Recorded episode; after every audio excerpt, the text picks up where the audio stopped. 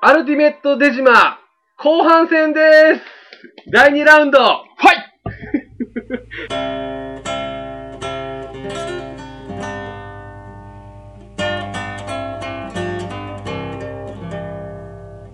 というわけで、えー、毎週か講師を来てら、ますけどははいい、講師をゲストに迎えてね、ミスターえ X 帰りまーしミスター X をやりました。えー、でもね、はいえー、前の週から引き続き熱いトークをやっていこうやないかというところなんですけども、ちょっと、 もう僕ら、僕もググリンも、こんなん、初めてですよ、デジマやって。熱くなりすぎて、時間の配分忘れるという。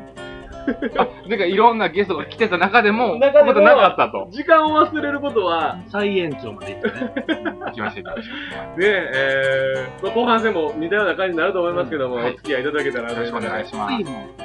濃ゆいね、確か俺飲んでる時こんな感じで飲んだ、うん同じような感覚でね、に。シらラフで飲んでたら余計立ち悪いと。調べて今みたいな感じだったね。シラフ。そうというわけで、前回で、はい。の終わりが、えー、2号した形で終わりましたけども、はい要するには K1 の、はいえー同じ時期なんですかね。まあ、終わりの時期。K1 の全盛期、君たちが見てた97年前後、そうですね。まあ、その後にも、うん。日本にはもう一個、 97年よね。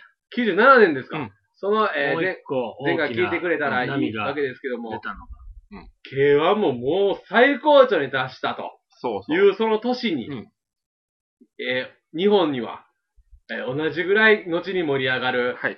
えー団体というか格闘技ができました。さはあ、い公職何でしょうそれがですね、えー、プライドです。プライド、皆あさんのご伝存知。説の、さあ、団体ですね。これ、えー、まあ、前も聞きましたけども、はいプロレスとかボクシングを経て、うん K1 もありました。うんそこで、うんどのタイミングで、うんまあそこまで、そこまで来たら僕らももう中高生ですから、うん目も超えてきてるわけですよ。うん10年ぐらい見てますからね、学童業。はい。で玉林なんか、古書なんかはもちろん、うんもう、熱い思いがあって、はい K1 なんかも見てきてるし、バックボーンに同じぐらいプロレスとかボクシングがあると。はいその中で、はい。僕目線でいくと、うんまず僕目線でいうプライドの最初っていうのは、俺ずっとプロレスを見てきて、はい。でプロレス見ながら、その中の見てきた大きな一つで、えー、もうこれ、K1 とか一切別で見てたからね。別目線で見てた。うん。その中でプロレスの一大、おえー、テーマで、う武藤敬司対高田信彦っていうのがあったわけえー、ね、これ出てきま当した時けどのトップ選手対決トップ選手ですそうよ。そうですね。む天才武藤敬司とで、かなり格闘技寄りの戦い方をする宝の武高士田。うんまあ、高田もプロレスラーではあんねんけども、うんうん新日本を出て、うん。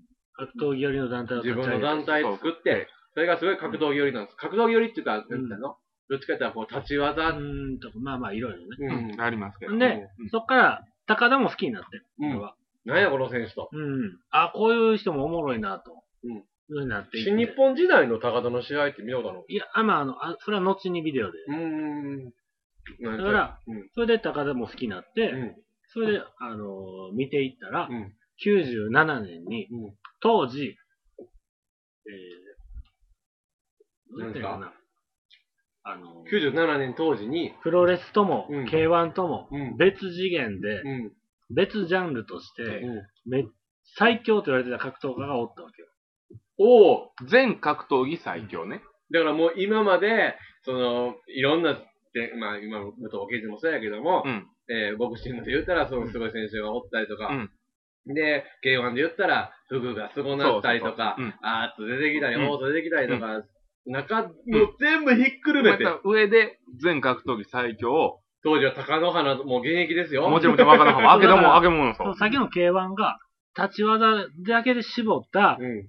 世界最強を集めたものやとしたら、それぞれまあ、もともとバラバラやったわけうで、ん。そういう意味で全部ひっくるめたうん。世界最強とうん。言われてた人がおる、もうみんなが、実際はやってないけうど、んこの人なんやろうなってみんなが言ってたそ選手の選が、手の名は、ヒクソン・グレイシー。はい。はい、出ましうた。ん。出ました、ヒクソン。ヒクソン・グレイシレイシーーがやっぱり400戦無うん。は敗い。っていう有ね。名ですよね、肩書きとうんして。そうそその人はグレイシー柔術という、うん。まあ、柔道の,、うあん。の元になったはい。あの、はい柔術を使った選手で、その選手が、まあ、何試合か、柔道をモチーフにして、う。そうそうそうそう。うん。柔道からそのエッセンスをエ得ッセてンスを得て、うんえー木村さんがね。うんそうそう。うん この話も長い。で長い。うんだからそのヒクソン・グレイシーというか、グレイシー手術の人が、あの、何試合か、公の場で試合した。うん。それを見た世界中の人らが、この人が世界最強やろうと言うてたヒクソン・グレイシー。うん。うんもう当時かなり名前がでかくなっとった。うんうん。で、それ、その人でも、うんそんなに有名な人とやってなかったよ、それまで。まあね。あんまりね。まあだって総合こんな格闘得体技。の知れへんやつだけど、言うても。だってその400戦をうん、賞味どこでうん誰でやって記た録ななんんかないて、し記録なんかないしうんっていうところやんかうん。だから、まあテレビで放映されない、もちろんされてないし、何かに残ってるわけであれもない勝。手につけたキャッチフレーズ的なもん。もうもちろんあるけどさやまがつけたとかいう。うんうんうんうん。ここもあって、うんでも、もうネームバリューは世界1位ぐらいのそうそうでネームバリューで。その幻想を打ち破らんと、うん。えー有名な選手としても初めてこう出てきたのが高田信彦ですそのプロレスラー、うん自分で団体立ち上げた高田が、おわ。前世が俺界、がやったらと。そう。うん。やったると。うん。うん。ね。で、うん。ここはもう話もスッといくけど も、高田がやるんやったら僕が行きますと。うんと、高田のもう懐刀とされてうる、ん。安城洋二っていう選手が、中田のまあ弟子的な弟子的なうん存在の、ガチフレーズ何やったっけ、安城の。なんか言ってね。ミスターう200%。んミスター200%、そのもう全力でな、うん。そういう選手が100%、ちゃうんでしょそう200%、 200%ですからね。うん。その安城が。が、安城洋二っていう選手がうん、実際に、うん。高田ヒクソン戦が行われる前に、うんヒクソンうんは、もうブラジル出て、アメリカのロサンゼルスで、うん。あの、自分の柔術のうん専門学校をやってたよね。だから、言ったらもう校長、ハトリローリー、専門学校の校長みたいな感じよ。で、その先生と、うん。ヒクソン先生うと、ん。やりに行っうて、ん。安城はその、まあ、道場破りにうん行きます。もう公式でとかじゃない、ん非公式で。で、その時に、格闘技雑誌のうん。記者とか、うんカメラマンの人連れて、うんその、まあ、グレイシー神話を、うん。うん。実際に俺らがやってるこのリアルなプロレスで、うん。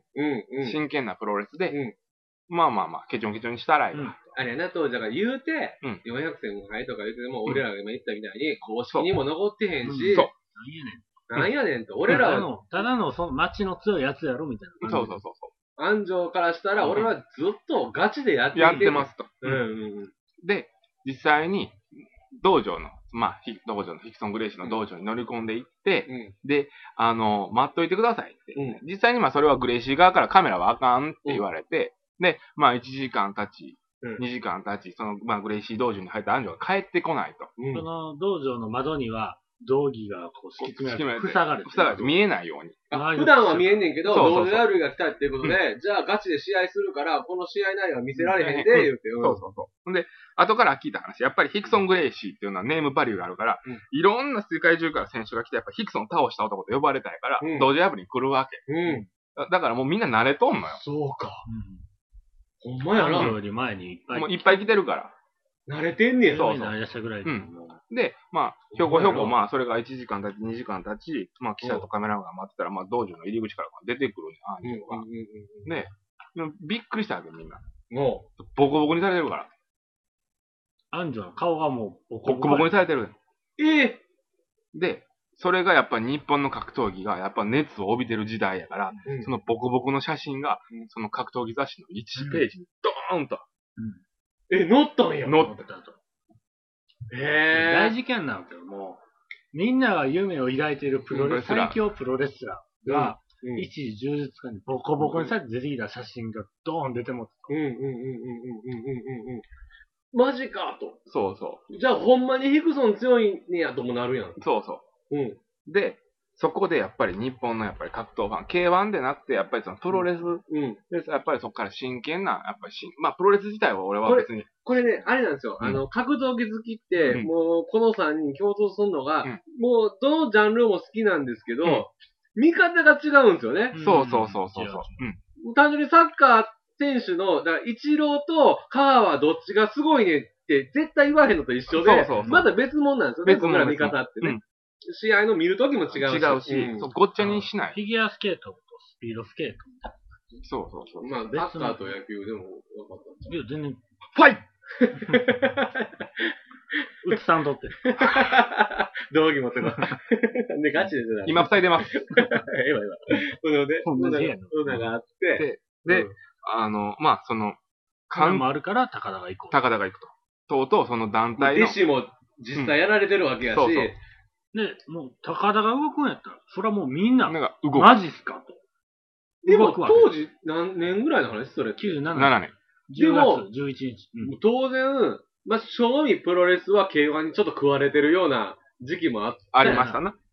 まあ、まだ、うんあの、小川直也が転校した時年やね。うん、やんな、うん。で、猪木まあ、が勢い、プロレスの勢いもある。あったよな猪木も引退前。前やからな。で、K1 でもすごいと、うんプロレス食うぐらいのフ K1 出ィてきリたオの時代。うフィリんオが出てきてる時出代。てきた時代で、フィリオ最強や、フィリオもその負けたとかは、だから、高田が行くってことは、それは、ある種、K1 への、K1 とか他の格闘技への挑戦でもあるわけあるわけ。プロレスが最強って見せれる場になるわけやから、うんうんそれをうん、だから、それをやろうってことで、うん高田対ヒクソンのために用意された舞台っていうのがプライド。プうん、うん。そこがうん、プライドの作られたきっかけなんよ。そうそうそう。あれってさ、プライ、あその大会がプライド1。プライド1って言われて。プライド1の由来って俺別に見たわけじゃないけど、うん多分、そういうの K1、F1 みたいなところから。そうそうそうそう。多分つけてるよな、あれは。元々は P1 では全然その、名前としての、パチンコ関係ない決定戦かもしそうれんそけうそう。どうな。ん実際にサンテレビでやっとるから。だから、プライドをかけた一番を決める戦い。た、多分、俺はそういう意味でだから捉えてんけどお互いの誇りをかけたっていう意味で、うんプライドっていう中で、まあ、そうそそうの一つ目の大会からプライド1っていう。そうそう。うんで、あれだって、あと何回、あとに続ける工業という認識なかったですもね、う全くなかった。高田もそうやって言ってた。ただの、ただ高田の、対ヒクソンのための大会。大会。の名前がプライドにしようやっていう、うそんそうそのう、そう。高田対ヒクソンだけだったら味気ないからっていうところですよね。で、俺はこれは、個人的な見解かもしれんけども、プライドうんっ。ていうあの舞台が、うん。プロレスがうん。歴史的に数えて、うん。 2回目で、うん。 2回目に、うん。その、真の実力を、うん。真剣勝負の場で見せようとした時だと思う。はい、なるほど。 1回はやっぱ、ありは、ありたいの。やっぱうり、ん。猪木対モハメド・アリ。まあ、猪木タイムだ。真剣うにん最強のヘビー級ボクサーやったモハメド・アリと、うん真剣に最強のプロレスラーやったアントニオ猪木がうんやる。うん。で、ボクシそングのと、話をしたいなそうそう。そのし話たいしたいなしたいわしたいな俺この話、ごっつ好きやねん。 24時間デジマンとかやってくれ へんよ、ほんまにマジで。俺、枯れるわ。うんいや、したいなぁ。俺夜中のあの格闘そう部門並べで。れるね。いや、うんな並べれるぐらいのインパクト。あのね、そう、猪木はね、当時のアリを持ってきたっていう凄さはもう最終的に当たり前と伝説に残ってますけど、うんそれまでのプロセスとか、うん前日まで大変やってほんでそうそう僕と校舎この話ね、500回ぐらいしてますよね。してますほんで同じ話ばっかり。うんで、当時思春期やった俺と親父が仲良くなったからプライドなんです、きっかけは。 おほこれアントンと猪木やな。アントンと猪木ちゃん、アントンとアリやなって言ったよプライドのその戦いの状態を。はいはいはいなんで知っとんの、うんそっからやっぱり親父も格闘技好きやったか、からら、ああ、当時仲悪かったそう二そう、うん人がそうそうそう。うん反抗期やからね。うんで、も、それが何十年後かに、いろだから今で言われるじゃないですか、総合格闘技って初めてやったのは、猪木対アリアってそういうねこ。と。ううんん、で、それが、言われたのは、プライドができてからですからね。そうそうそうそう。変な話。だって総合格闘技っていう話、は言葉はすらなかった時だから、今思うと、総合格闘技の始め、わ猪木とアリアなって言われるのがう、んプライドができたからやもんな。ううんん。素晴らしい。あまうんあ、これで、まあ、あの、高田はうん。何もできずに負けるわけやけど、で、そこで、おいと。うん弟子もボコボコ、うん師匠もボコボコ、うんリクソン400戦無敗、マジやで。だ高田のプロレスの中でのキャッチフレーズは、うんもう、もうそのまま最強やったからね最強っていう文字が高田を表すプロレス高田界ででその、う強かった強かったんや。うんすごい選手やな、まあそれが負けてもうだからう、ん。これはあかんでと。その前にもまあ、あ一番のシャレならん。ボクシングの選手でやって勝ったりとか、北尾とやって勝ったりとかしてるから、うん高田は。だから、北尾、高田で北尾なうん。当時悪者の北尾。うん。うん。まさか神さんなことるからね。 そう。まあそれでプライドが始まったという。あれ、感じ武道館やな。そうそうそうこれ、話はなかったけど。うんうん。で、あでって。そううんそう。だから、、でプライドが始まると。そうそういうことです。でヒクソンすごいなーってなって、ほんまやったんやって、うんで、俺、いいタイミングだと思うね。97年にプライドのそのヒクソン対高田がやったって、もう前回の放送でも言ってましたけど、やっぱり目が超えてきたうん格闘技ファンがすごい増えてきてるわけやん。そうそうそそのタイミングでやったらもうベストタイミングだと思うよ。う。う。うんん。うん。でもまあ、ずっ先、何前の回で言ってた K1 とはもう別もうん。総合のルールやかうん。ら、だからまあ実際関節技で負けるわけ。うん。うん。うん。それ、それ自体、うん。うん。総合格闘技っていうもん自体を、この、おこのプライドのようなでっかい大会を、この時に初めて日本でやったわけやけど、はいはいはい。それは、ちょっとまた歴史は戻るわけです。世界で言うと歴史は戻る。戻る。そうううんん。うん。どういうことどういうここの総合格闘技っていうのを、とうん。まあ、猪木あり、うん言うたけど、うん。そう、まあ、単発ではあちこちやってたのかもしれんわ。世あ界ーはいはい。うんで、こっちの方が強い、こっちの方が強いっていうのはやってたのかも当し時れんは、多分、総合格闘技って言わんと、異種格闘技とか、そういうことっていう言い方よね。。うん下手にもう喧嘩とか、うんそういうような多流試合。うんうん。ねだから、ボクサーとプロレスラーっていうのが代表やけど、そうじゃなくて、例えばそれこそ、ムエタイ選手とうん柔道家がやったりとかっていうのが、もちろんあります、もちろんあります。他の、他のうん世界ではやってたと。うん。空手家とアマレスの選手がやったりしてるから。ああ。だからそれを大きい、まあ、バーでみんなやろうとして、猪木もやろうとしてきた。うんうんそんな中で、うん昔からそればっかりやってたのが、そのグレイシー柔術なんではいはいはいはいはい。す。グレイシーそこ柔術はもう、できた時からそればっかりやってる。でうんうんうん。もう自分の柔術を持って、他の道場行って、うん、うん道場の一番強いやつ出てこいと。うんで、やるとやろううんと、ノールールで。うん。で、勝ち続けてきた、勝ち続けて名前上げてきたのがグレイシーうん柔うん術と。それが、初めて、うん。でっかい大会が世界にグレイシー術の名を知らしめるんやって言って開催したのが、うん。えー UFC という大会なんです。これなるほどがプライドより前なんです。もっとなるほ前、どもっと前。アルティメットファイティングチャンピオンシップって言って、今もね、根強くありますし。今も、もうワウワウでもちろん見れます。もう。いころいれろはくしくも、はい K1 始めと同じ年、93 3年年、に。そんな昔からやってそんるなと前に。 20年前です。すごいな。だからそれを、あのーごめんね、俺どうしてもそういう見方をしてしまうけど、やっぱそれをいろんな各地でやってたりとか、まあ、猪木のその歴史があったりとか、いろんなあるけども、工業として、ちゃんそうそうとそうやり始めた。うん。もう、世界いろんなところでちっちゃい大会やってるんじゃなくて、お金儲けというか、ショーとしてうん、ガチの総合格闘技、一種格闘技を見せようやっていう団体ができたのが93年の UFC という団体。 93年だから K1 は立ち技だけの一種格闘技やってるのがうん日本でやってる。ところでそうだな別、アメリカうで、コロラド州デンバーデで、ンバーで。初めて。産声をこ上げれたがそういうこグとレでイすシー術が、誰が立ち上げたのそれ石井館長みたいな人がおんのそれグレイシーが。うんもうグレイシえ、ーグレイ、えグレイシーがやって、もう自分らが強いのを見せたいからやった。ホリオン UFC の歴史ってそうそうホリオン・グレイシーって言って、そのグレイシー一族の、うん。そのエリオ・グレイシーっていう、あの、おじいちゃんねちゃんがいてる、その、長男、うん。息子さん、一番上のお兄ちゃんが、うん。そのグレイシー柔術っていうのを世界中のマーケットに広げるために作ったんが UFC やね。だから全部そのお兄ちゃんが作ってん。あの、オクタゴンっていう八角形のリング、うん。リングっていうか金網で囲まれたし、うんそのもう今までは四角形のリングが当たり前だったのが、金網で囲まれて、八角形にしようやっていう八角形な発想とか。そうそう、んで、マットの柔らかささえも決めて、うん。始まったわけ。なで、るほど。グレイシーの元々の源流、その元の、うん。その、なんちゅうの流れっていうのは、うん自分以外の流派の人間でやるのがうん元のうん発祥やから、で、これがなんでかって言ったら、あの、本当に戦前の話なんですそよね。ういうことだな。戦前の先が木村さんが、そう そう、木村正彦とか、うん、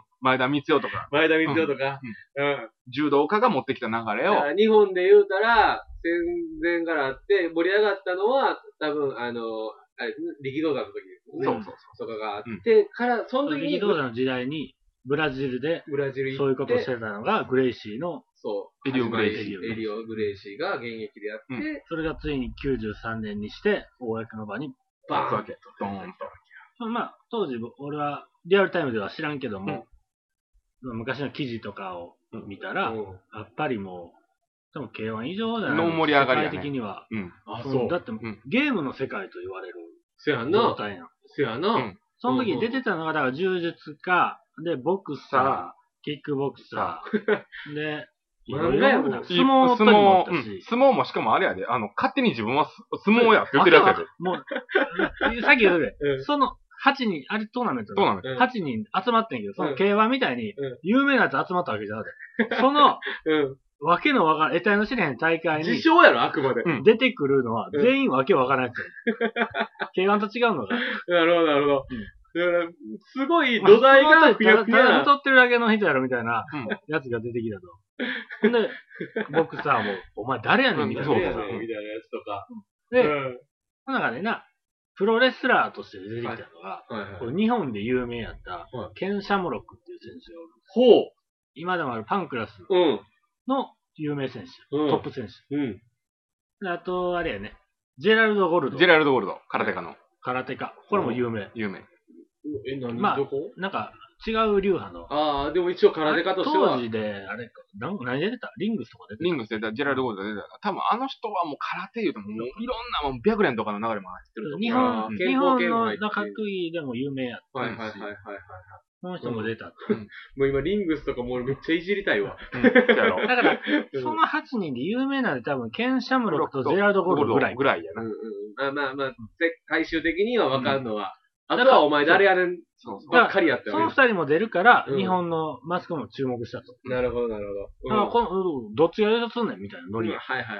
そうこのようわからん大会やけどほんまにうんうんそうううんん。ほんまに、誤解恐れんと言うけど、もうマジで、うん筋トレ好きなおっさんが、俺喧嘩やったらいけるわって言って出てるぐらいのレベルやねん。ほほんんままにに。ほん一ま回目は、そんな感じ UFC で一回目は。一回も。あの、古い洋画に出てくる荒くれもんみたいなのばっかあ、もう、バーボン、ビンゴと飲みよう。そうそう そう。り。キース・ハックニーとかな。 キースハックニーと か、キースハックニーなんかもうほんまそうやで、ほんま。お前絶対なんか出てたよ、みたいな。ほんまそんなんやねんかだら。から、もう、腕っぷし自慢が、ターミネーターに最初に殺されるようなやつ。そうそうそうそう。わかりやすい、わかりやすい。が、こう、一堂に返して、うんそこにプラスアルファ、グレイシーも参戦してた。そうう。グレイシーはもうただの得体のせいな謎の同意したやつ。あうん。え、それは、え、ヒクソンも出たの一そ回目。れ。は、ホイス・グレイシーが出た。えーっヒクと、ソンの弟に当たる。だから、ヒクソンって、その、エリオ・グレイシーっていう、えーエリオの息子がいっぱいおんねんけど。長男が、ホリオン・グレイシー。ホリオン・グレイシーが UFC やろうよやって。ろうで、そう次男がヒクソン。あ、ヒクソンが次男なんや。で、三男がホイラほいや。ー。で、四男がホイス。 すごいな。四男のホイスがうん。抜擢されて出ると。グレイシー大み王んとなしてセコンドついてある。兄弟。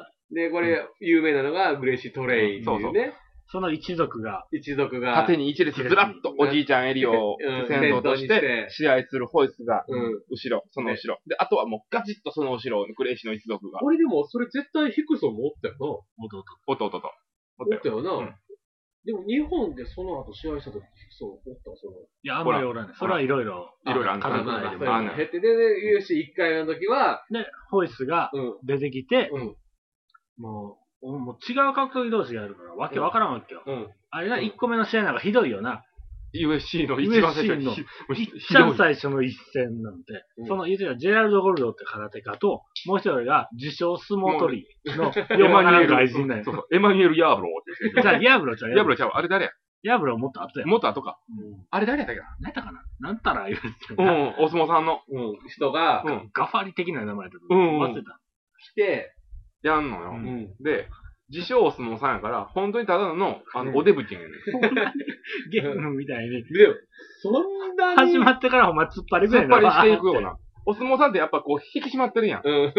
あのー、贅肉の下には、もう、強固たる筋肉があるブからルース・ね。リーの2倍の筋肉ってなんやねん、それ。2倍と思うけぐど、らい、すごいでもんね、うんあの人はただただお肉のおにおじさんが出てきて、突っ込んでいたところ、ゴルドに簡単にかわされて、うん。あの、バーンって、そのまま勢いで金網突っ込んでこけてえ、そこに顔面思いっきり蹴られて、で、 負けるみたいな。蹴られて、どつかれて、うん。なんかレフに止められる、うんえーがあって、ひどい試合で。しかもレフェリーに早う起きろって言われるぐらい倒れとって。レフにもよう分かってへんねんな。うん。止どめ時がう止めていいか分からへんねん。あそのそういうダウンとかないから。総合格闘技の、うん。寝ていいし。終わり、終わりどころが分からへんそやん。う。うん。みんな何をやるんか分からへん。はいはいはい。だから、山サイドで行ったら、いきなりクリケットの試合場バーンって出されて、はい、ルー、はい、シマンって言われるの一緒やん。クリケットは知らんわなかぁ。30年生きててもわからんなぁ。ナイス、あの、棒の中の網入れと か、そのぐらいのレベルやん。それラクロスじゃん。あ、俺、俺、待って クリケッオト。ッケーオッケーオッケで、ラクロスももちろん俺わからん。二人ともわかんないんだけど。なあ、でもそういうもんやんな。うん、なるほどね。だからもうでも、そんなんが続く中、ホイス・グレイシーだけも自分の戦い方確立してたよ。やっぱりもうずーっと最強として練習もしてきてるしー。、もちろん。非公式ではそうやって相手、ね、やってやってるこうち試ゃ合んもしとてるから。手順が決まってんねんな。そうそう。どんなえ、そのパターンが決まっとってん。勝つためのパターンが。グレイシーのパターン、パターンが。当時のパターンどうなんですかもう、と、まあ、相手の打撃を警戒しつつ、うん。組む、まず組む。相手にくっつく。くっつくねん。タックルっていうやつですかタックルではないタックルの。でほんまに組みついてん組み込んの。ハモンだ。 格闘技好き二人ハモン だ。うんうん。組みつく。もう抱きつくでもいい。はいはいはいはいはい。抱きついて、うん。えー崩して、うん。倒す。うん。相手寝かす。柔道のような倒し方でもないわ。ない。ほんまに汚い、あの、かもけうなちがっちゃいら。子同士が、じゃれって倒すような。うんうんうんうん。ただ、自分も絶対打撃受けへん位置に組みつ出るいて、あそのまま確実に倒して、確実に自分が上になる。ーなるほど。で、上になったら相手にマウントポジションを取る。はい。馬乗りにな馬るわ乗けりね。うん。胴の上になるほど。乗って、そっからパンチを下ろす。相手の顔面殴る。なるほどうんで、殴って、まあそのまま終わる場合もあれば、うん。殴って嫌がって、うん嫌がったら裏向きますわ。うそのまま。ん。裏向いたと首絞める。うん。チョークスリッパう。ん。うん、で、決着。なるほど。もっとこうガッツのある選手だったら殴られてもこう下からこうもうやめてって言って手伸ばすわけよ。まあ、力があったらできるもんね。うん腕力だそけで。うそう。んで、ぐいっとホイスを押し返そうと下からぐいっとこう上に手を伸ばした時にその、うんまあ、その腕を取ってその腕の肘の関節を決める。とかっていうのだは、から、まず、組んで倒してマウント取るっていうのがもう、かく、もう、確固もうたる。必勝パターン必勝パターン。やって、マウントポジションっていうのをもう世界にこう、そうやねこんだけ有利なポジションでって広めたのがこれちょっと格闘技を好きな人はみんな知ってるマウントポジションっていうう言葉を知らしめたのはグレイシーのその UFC の1回目の大会から、で、まあ一回目は、一戦目はわけわからんボクサーに勝つね んけど、準決ちょ勝い、ちょい2人、その UFC のグレイシー以外の人間ちょっとバカにしてほんま見て、見て、うん見てわかるから。どの本見てもそんなボクサー乗ってないんやもん。だって。で、どの本見てもそんな格闘技の名前ないんやもん。うでも自称やから、ん。でもすっごいあれ今思うと間口低かってんね、狭かってんな。そうそうハードルは低かたっだてんしたらな。なんか、誰も知らないようなカズワレッキの漫画とかみたいなの出てくるかもしれんけど、でも、やるで、キーやー、言うて強いやつ、キーやー、言うて集まったやつを、ああ、ええよ、ええよ、って並べてたようなもんやろうん。でも、ある種、グレイシーのカマセイヌメンバーになってしまったわけそうそうそうね。ででも多分ほんまにそんなんしか集まらなかったんちゃうわけわからんすぎる。せやろなうん。金網でやるてってとこやもんなうん。今でこそ、うんこれ皆さん聞いてます今でこそですからねう。んあの、確立されてるうんそうから、みんな当たり前みたいに、学童技ファンの人見てますけど、うんあの、昔はうんもう今言ったみたいに、うん得体を知れへんっていうのが、もうがっつり意味として合うような、だから、ホイスが1回戦勝ったよ。うん準決勝で当たったのが、さっき言ったケン・シャムロックです。優勝候補とみんなが言ってる。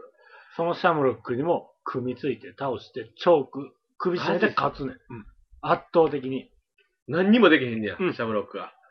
もう日本のみんな多分びっくりしたよな。うん。プロレス日ラ本ー。で言うたら、今で有名な船木正勝うんとうか、んうん。あの辺ともう競り合うよ互うな角でやってたやつが、手も足も出えへん。うんなんじゃグレイシそー。うやっぱ強かったんや。その後、もう一人の優勝候補、ジェラルド・ゴールドにも圧合勝唱する。して、勝つ、優勝すると。うん。で、これこそがグレイシーって世界に広める。が UFC の1回目。一回目ある種、んグレイシー一族の思惑はうん叶ったわけや。うん。完全にかなってる。で、あれ、ニクソンのこと言ったんて、その時。うん、次の大会。で、2回目も無事に開催されたと。うんうん。で、で、2回目の選手でもその時全部トーナメント。そうなのね。トーナメントで。うんで、で、ままたたホイスが、同じ8人で、そうそう、危なげなくカー同じ8人から8人体制で、で、俺はそこでやっぱりな、すっごい思うのが。 2回目も優勝するわけ二や。回目優勝して。で、同じグレイシーのホイ日ッ本スのが出空た。手家とかも出て出る。てた、出てた。いいちえ中広樹じゃあじゃあ。まあ、それぐらい有名なうん、聖堂会が極真の、うんいや、もうちょっと、もうあんま知らない。知らない。あーでも一応日本でちゃんと空手ずっとやって、それは得体も知れてる空手家が。ただまあ、日本人が挑戦したのはその時初。ああそうー初参戦が2回目 UFC2 で。ただ、ほんまに知ってる人でも、え、誰っていうぐらいの人や まあ一応空手家として出たわけだうん。で、でも連覇されると、ドイツに。うん。で、その時に、うんやっぱり俺はグレイシーの、やっぱりその、土台を支えろ。で、プロレスラーのうん土台を支えろ。うんまあ、やっぱプライド1でグレイシーとプロレスがうん融合した時に、うんやっぱり同じ共通したもんがあったと思うね。うんうんうんそれは、やっぱり幻想やと思う。うんうん。うんと言いますと。幻を持ってうんうんる、幻想。やっぱグレイシーはグレイシーで幻想を持ってるよ。世界最強の格闘技。はいはいはいこれはどこまで強いんやっていうようで、プロレスはプロレスで見持っててるよ。る人がね。な。うん。プロレスはやっぱりアントニオ猪木がやったプロレスの最強。最強。うんグレイシーはその幻想を加速させるために、うんとんでもない一言を用意してん、う。うんん。すっごい一言を用う意んうしてん、んうん。何ですかそれは、優勝したうんホイス・グレイシえー、UFC の2回目でー、。チャンピオン。うんもちろん UFC の創設者のうん。弟のチャンピオン。うん。弟弟弟と弟してがチャンピオン出て、チャンピオン、ホイス・グレイシーがうん。優勝のインタビューで、うん。もうすごい。もうあなたが世界最強やと。ね。もう誰もが認めるチャンピオンやとうん。言った時にホイスは、うんいや違う。うん私の兄うん。は私のうん10倍強いって。それライクソングレイシっていう名前を連覇したホイスが言うわけー。や。じゃあ、わた、その時はヒクソンっていう名前言ったかどうか知らんけども、もう世界中の俺らみたいな格闘技ファンは、ホイスのお兄ちゃんって誰あフリーザに兄ちゃんおったよみたいそなう。そうクーラークーラーめっちゃ強いんやみたい なスーパーサイヤ人もは負けてま。そうう。負けてまう。うん。で誰って調べたら、うんホリオンでは年行き過ぎやうん。と。ホイラ細すぎる、ちっちゃい。うん。ほんなら、世界、そうなるほどなるほど世界の格闘技と張り合えるって言ったら、やっぱ、もう、もう次男しか俺、ヒクソン・グレイシーや。うん。なん、ヒクソン・グこレイシーの話、93年、4年の話ですよね。 93、4の。うん。ヒクソンってなんじゃいそんな強いんかいうん。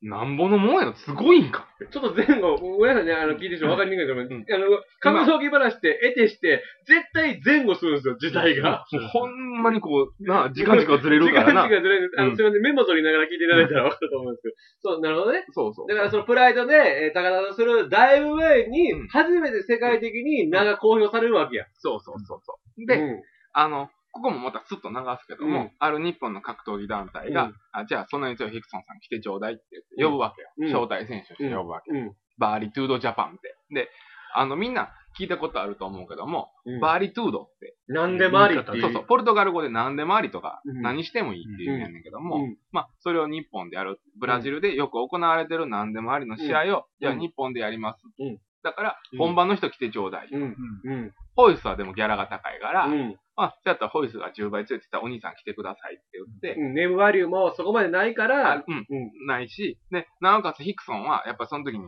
日本での知名度はほとんどなかったわけ。うん世界ではあるけれども、で、その時にヒクソンは、当時の、うん、まだ総合格闘技っていう言葉がう、ん。徐々に徐々に浸透しだしてる時の、本当に水面、もうほんまにもう、もう知る人と知るレベルでね。 K1 を、まあうんもちろん見てるけれども、もっと見たい人らが見るようなうん団体の、うんマニアックな世界の中でマニアックな世界の、その中のトップ選手をうん。次々倒していくわけ。うんしかも全部関節技で倒していくわけ。うんチョーク、チョーク、チョえ、ーそれ日本のバーリトゥードでク。そうそうそ日本の大会。う。バーリツとジャパンっていうのでねすごいな。うんそんなんに、でも日本こんなんやっててんな。やってる。で、その時に黒船襲来って言われてうん、ヒクソンが。あー、はいはい、聞いたことある。うんうんうんうん。ヒッソンの、その、メジャーになるの発祥は日本。日本。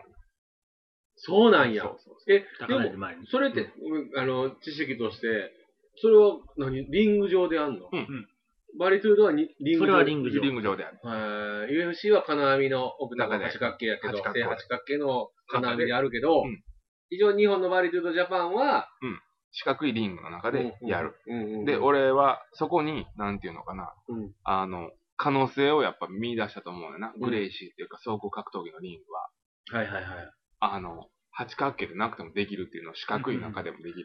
だから、リングってうん一つの団体に限らず、ずジャンルとして、いけると。そうそうで、だって、ボクシングがプロレスでしか、リング、ロープがあってっていうのは使ってなかったけども、うんできんねや。K1 はうんもちろん、まあ、うんボクシングの流れがあるからできんのはみんな分かったけど、そうじゃない。寝技が伝える、そういう試合でも、いけ通用んすねやる。と、その器があるんやと。あの、すリングってすごいなと。ごい。い。そうそうそうそう。はいで、はいはいその中でう、んやっぱり、うん。ごめんなさい、話戻ります。うん。高田はやっぱプロレスラーやからうん、勝手知ったる自分の土俵、うん。リングうん。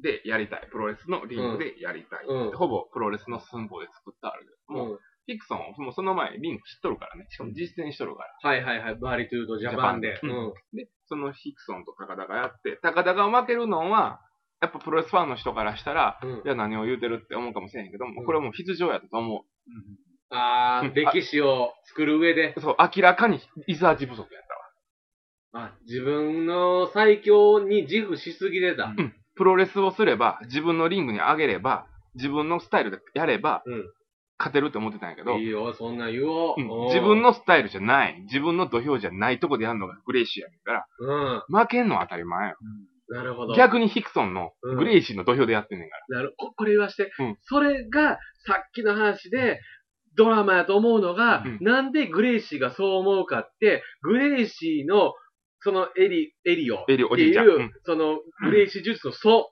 そうしちゃう。創始者とやった日本から当時、もう船でしか行かれへんかった、うんブラジルに行って戦った木村さん柔道家うんが、まさにそれを体現して、アウェーでもう周りブラジル人ばっかり、ルールなんかもへったくれもないないようなとこで、そのグレイシー・ジュースの創始者、当時グレイシー・ジュースすらもほぼないようなないところで、勝ってんな。勝ってます。そうそこに、エリオは感銘を受けてんな。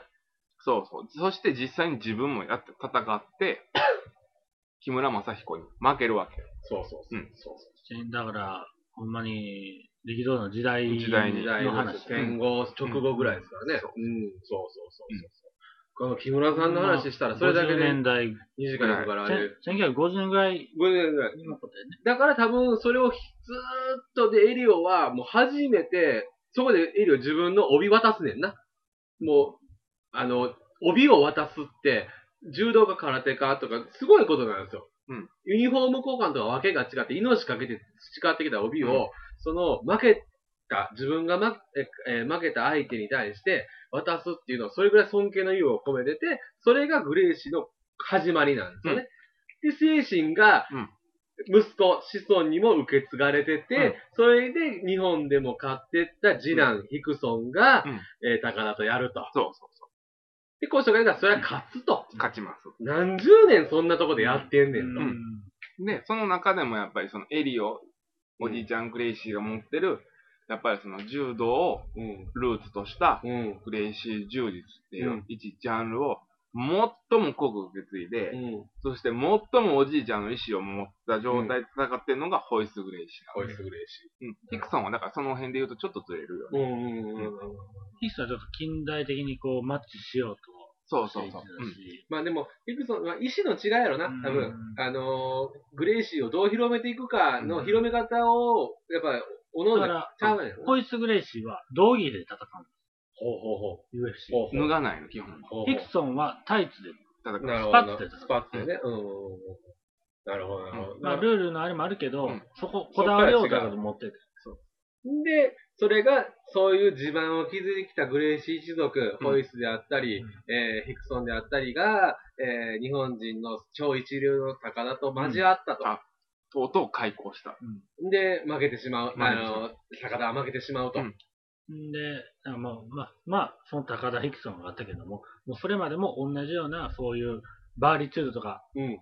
まあ、その UFC っていうのはもう今日のうん。タイトルにもなってる、うん。 UFC っていうのは当時、その UFC、UFC って言われてたんじゃなくて、うん。日本ではアルティメットって言われて意味合いとしては、た。アルティメットファイティングチャンピオンシップのことなんやけど、うんなんか総合格闘技のことを、なんか総じてアルティメットって、うんアルティメット大会とか。うん。もう浸透してないからね。うん。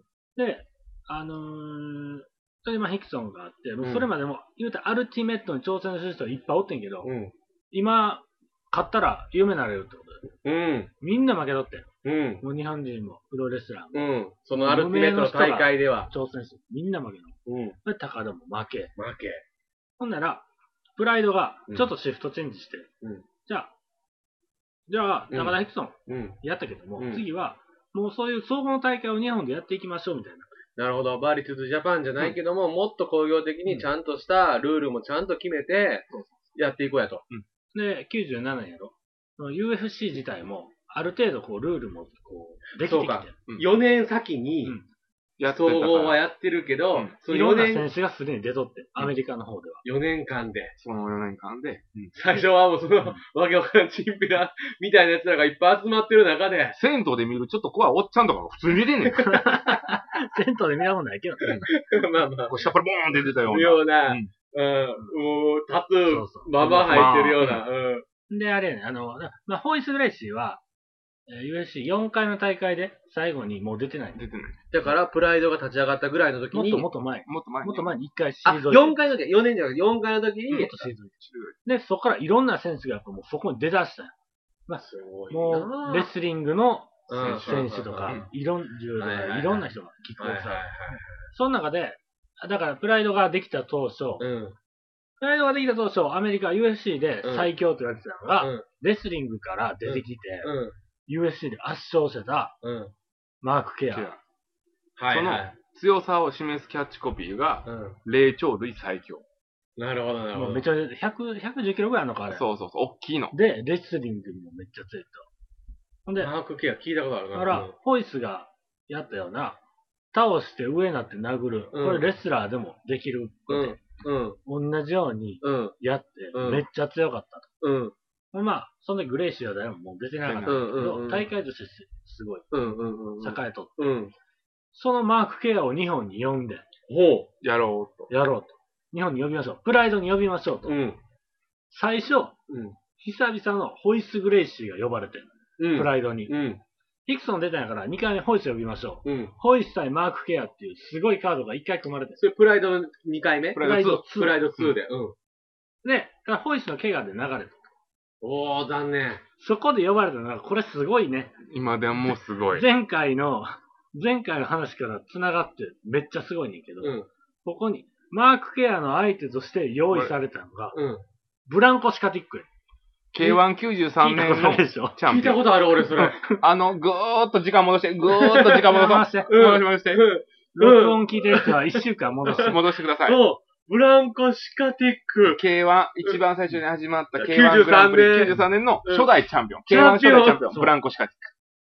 いろんなうん、えー、アーツ出てきたりとかうん、あーこういうアーツそれ負けたでとかう、ん。えー、佐竹負けたでとか、そしていろんな選手出てきたいろねん。な選手出てきた中での、もう大盤狂わせの狂わせの狂わせを買った、うんえっ、と、当時30歳以上のもう人、 40超えてたもうよその当時45出ましだから、えっ、と、93の時でもベテラン選手やった人がうん、何年か経て、あの、ちょっと前に復帰しとったんやけど、え、まちたょよっと待ってください。俺、今パニックですよ。なんでですか立ち技じゃないですか、ずっと。そうなん K1 で出する前からそうも。なんでた。そうすもうだから、そ今の総合格闘技じゃなくて、まうんまだその時、他流試合のノリでやってたから、ううんん。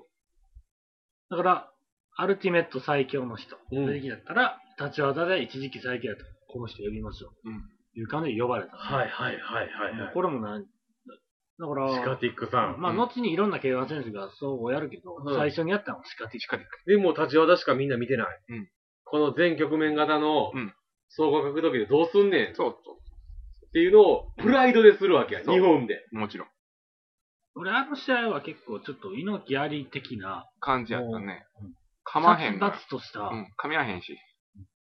あのね、そう、猪木ありは、あの、いろんな人に絶賛されてるし、僕ももちろんすごいことやとも思うし、んで、えー今まで話してきました、本当に総合格闘技の一番初っ端のことやと思うんですけども、同じぐらい言われてるのが、えーその、だから、世紀、そその、だから20世紀最大、っていうかもう格闘技史上って今とだったら言えるんですけど、うん。格闘技史上最大の泥試合って言われてるんですよね。そうそうそうそう。正規の凡戦。世紀の凡戦って当時は言われてたんです。うんそぐらい、泥試合って面白くない。うん全然面白くない。でも、そうなるんですよね。うんお互いが真剣勝負してしまうと、立ち技とグラウンドがやるシと、カシカティックは立ち技ずっとやってきて、その時初めて総合、うんアルティメットの試合をオファーされて、うんわけわからんと、相手何してくんねん。タックルや ろ。レスリングのタックルしてくんねやろ。うんお前どうすんねんと。うんどうしたらええねんってことで、うんシカティックがやったのは、うんもう、ルール無視。うんおう無視よ。もう試合に勝つとかじゃない。うん。自分のメンツを保つと。うん。キック最強、K1 最強の自分のメンツを保つためにうん。の試合をしてる。どういうことえーレスリングのうん。マーク・ケアがタックル来たと。タックル来た。タックル、もうそんなん倒されん。もう一流選手のタックルなんですぐみんな倒されうる。んうん。ガッて捕まえて持ち上げられた瞬間に、うん。もう反則のうん後頭部への肘打ち連発 すんねん。ケアに。勝ちたいから。子供の喧嘩みたいなのあるやん。ほんで、そのままロープ掴んで、うん。ロープ、ロープ掴むも反則、うん後頭部への肘も反則、んやのに、うん。ロープ掴んで肘落としまくんねん。うとにかく反則でもなんでもないから、ん。みんなの前でこいつ倒してまいみたいな感じで、もう、メンツだけの、そうそうそう。 すごやっい。ぱまあその体勢での肘はなかなか効かず、まあね。それ連発して、うん。注意受けて、反則負けなってまうもんまあまあ、そうは、でもすごい、それも、ファンからしたらす、ごいなんかこう、何かっこ悪い負け方やメンツを保とうとした。ううんん。俺は地下ティック好きなんやけどね。なんかそういう、うもう、ん。試合とかルールを超えた存在っていうのが好きなるほど、なるほど、なるほど。それがあってう、ん。で、えーそのプライド、その2のメイン試合はそういうふうに終わってしまう奪わってけしよまう。もう、なん、メインがそんなんならみんなもうなんじゃ俺。でも、1にしてテンショもン、下がる。その、高田ヒクソンにして、のがあったプライド1。うん。で、えーそういうのを、なんかじゃあ、総合格闘技っていうことを日本で広めていこうやって始まった2。うんえーその、そんな感じで終わったと。メイン試合は、メイン試合だけだったの当時は。まあ、いっぱいある、いっぱいあるうん。いっぱいあいる。ろいろ。だいっぱいいあるろいろありながら、でも一応、やっぱ心に残るのはそういう。から、言うたらプライドが最初その有名同士であった。うん、まあ次こんな感じでやった。うんうわ、もうどうすんねん。なんか、うんぐだぐだやでこれどうすんねんみたいな感うじん、で。うん、うん。これ続くんかみたいな。でも当時 K1 にも熱入ってるから、もう K1 見てても面白いし、うん。当時俺はプライドをちょっと分かりづらいなって思っうんまあやっぱだかそらう。時間も無制限やったし。た。うんそうなんやす。ごかったんだよ、ラウンドとかも区切ってないの1ラウンド15分とか。あへれ。ーで、無制限があんねん。最終的何ラウンドまでも行きますって。最終的に1ラウンド ?5 分。最終的には1ラウンド10分、 10 5分、5分。1ラウンド10分、2ラウンド5分に落ち着いたけど、うん15分。当たり前みたあいな。のー、あれやね、プライド2で、の中で、あのー、ある試合は50分いったからね。 4時、4時間か5時間ぐらいやっとってん。だかあらん、な考えたらおかしいよな。うん前の放送もそうですけど、K1 にしても、で、えーその後の、えープライド、で、まあ UFC も先ほどだけど、もうやっぱルールってもう手探りから始まるんだな。うんそうそう、すべてほんま手探り。何がええか分からへんもんな。ほんでやっぱ見に来た人はそのグダグダに耐えなあかんねんな。だから生贄やねん、あのう人らは。ん。言葉選ばんと言うとな、うんほんまに、犠牲ならんと、そうそう、あの、あのプライド2の、あのグッダグダ耐え抜いたあの人らのおかげで俺ら見てるから。なるほど、なるほど。プライド2で、うん、一うつ、ん。もう、後にめっちゃ輝く光明が見えたわけです。何何何プライド2、めっちゃ、見事な技術戦をうん。制して勝った、うん。ある日本人選手見てます。え、そのメインの前に、グダグダのメインの前に。何が、それが、もう、もう最後見事やってんだよな、あれ。どう、で、まず試合内容かあのらじゃあ。バーノン・タイガー・ホワイトとやった、うん。桜庭和志。おー桜庭和志がプライド出たの2からです。うん。 2で、もう、うわ、すごいなって、もうプロレスのような、綺麗な流れの腕ひしぎ十字を決めてうん勝ったと。うん。うわ、今の綺麗かったなこい。つ誰やって。綺麗に終わった、うん。うん。桜が。初めて、うんその大会で初の一本勝ち。うん。うん。うん。しがあかってし、。その桜庭はう、ん。プライド2に出たのは、うん。あの、理由がありまして。なんで、だって、言うたら、普通に格闘技ファンから見てただものう、んちゃんとすごいいい試合をした選手なうの。んそれ無名やけど、もちろ無名、ちょっと前に有名になってて、桜庭は。ん。なんでまあ大変やな、これ。喋るの喋な。るのしんどいね。これ な、もうな、時間時間ずれるからな。え、だ、え、だからもうそれをちゃんと。 MC やっぱ、あの、まあ、さっきが言ってます、高田ヒクソンがありました。はいそこでプロレスファンは一気にうん。テンション下がりました。あかんねや、プロレス。うん。なりました。うん。それが10月です。うん97年。うん。その2ヶ月後、12月。うん。今やってるプレイド2より前です。うん。間。うん。 12月に、うん。さっきから言って UFC が日本で大会やっおー UFC ジャパンっていう。はいはいはいはいはいはいた。。その時に、桜庭和樹が出て、無名のほう。宝の弟子ですよね。そうそうそうそうそうそうそれまでのノリで言ったら、安城の弟子なのか。で、安城の兄弟後輩。後輩、後輩、後輩もっと後輩、もっと後それまでのノリで言ったら、日本人選手がアルティメット挑戦する。負けんねやろ、また。うんあ、もうまた負けんねやろ。うん、全然あかんって、あかんって。うん。そんな感じで桜庭が出ました。うんで、UFC の日本大会で、桜庭が勝つのよ。うん。輩。で、優勝するのよ。優勝するのよ。トーナメント。うん。テンション下がったプロレス界のプロレス代表の一人が、うん。そ優の勝者アメリカでできた、その、格闘団格体。闘で、しかも何年も歴史あると。うんでで、格闘でとこ。優勝してそ、れ、金網でやったの。金網。 UFC ルールってもちろん。 UFC ルールねうんすごいな。その高田ヒクトンほど注目はされてなかったけど、うん。やっぱり今まで誰も勝たなかったの。勝ったと。うん勝って、マイク持って、うん。最後になんつっ一た言言言うわけう。んですと。マイクアピールですね。うんマイク持って、プロレスラーは本当は強いんですって言っ会場、うわーなるでしょ。うんて、もう完全に高田の前の敗北を受けての、で、風潮も聞いてるし、うん俺もズワってなったもん。なるわな。で、その桜は、そら呼びましょう、プライド呼びましょうって言って出てきた。なるほど、なるほど、なるほど。んで、まあ、そんだけ優勝したけども、UFC も日本でもあんま浸透してないし、うんまあまあ、すごい実力あるな、とかから前座になってしまったと、試合としては。でも、勝ち方としてはすごいと。うんそこからプライドは桜庭にこうシフトチェンジをしていくっていう。こいつが追ってくれた主役ら、が移っていくってう。いうんプライドは見せやすい。うんそういうこと、そういうこと。やっぱ技術もそうやし、やっぱりしプロレスラーやから、まあ見せれることができるから。プロレスラーってすごいような、ん逆にそう思うとな。でやっぱりお客さん意識すんねん。そうそうそうそう。高田がその後に、またプライド3やね。うんプライド3で、ヒクソンと再戦すいやるんだけど。 3は別のやつや。あ、プライド4や。 4や。 2年ぶりにやるから。あ、その間でも高田は2にも参戦せずう、ん。 3にも。 3で、でなんかようわからんやつに勝ってう、ん勢いつけて、うんその間ってさ、そういう選手って試合はしてるのなんか。あの、いユやーインターか。やってないやってないやってないい。。ユインタもう潰れてた潰。れてるからあ、で、リングスなんだ。リングスは違う。別あ、の団別体の方で高田はもうプロレスはしてなかったと思う。でもその間ずっと、練習で練ね。習して頑張って、ん2年ぶりに試合間戻して、で、その次の年でに、ヒクソンとやって、で、雪辱を。雪辱を果たそう。え、当時それ何年きゅえ、ま2000、あ98年。 98年。 1年ぶりやだから1年ぶりの試合やな。間に、だから、まあ、大会の頻度はまだちゃうけまどあち、ゃうけどね。ですごい、そんなお前ら、おしっこちびるぐらい興奮するんじゃほん。んまそうやね。やっぱりその、なんちゅうの、格闘技、うん。まあ俺も先週に引き続いて言ってるのは、やっぱ K1 もそうやし、格闘技を盛り上げるために、うん。やっぱ必要な言葉を俺言ったやん。うん K1 で必要な言葉を俺言ったやんか。ドラマ。ドラマリベンジ一撃やと。で、やっぱり格闘技も同じようで、やっぱりリベンジやね。やっぱりもう、やっぱり、わかるね。わかるわかる。うんほんまその通りだと思う。で、高田がヒクソンに対してのリベンジ。勝負事って通じるよねす。べてうな。んリベンジってね。リベンジ。うんうん。スポーツでもそうやもんね。そううんそう。復讐とか、雪辱戦とか、いろいろあるやん。うん逆襲とかな。うん。その言葉を体現して高田とやっぱりヒクソンがもう一度やって、うん。やっぱりあっさり高田は負けてしまうわ。うん。うん。またを。もうほとんど見せ場な悲くしきなう。ん。やっぱ現実をこうまだまだと見せつけられて、こんだけ頑張ってて、でう、ヒクソンもその間試合はしてないわけや。してない。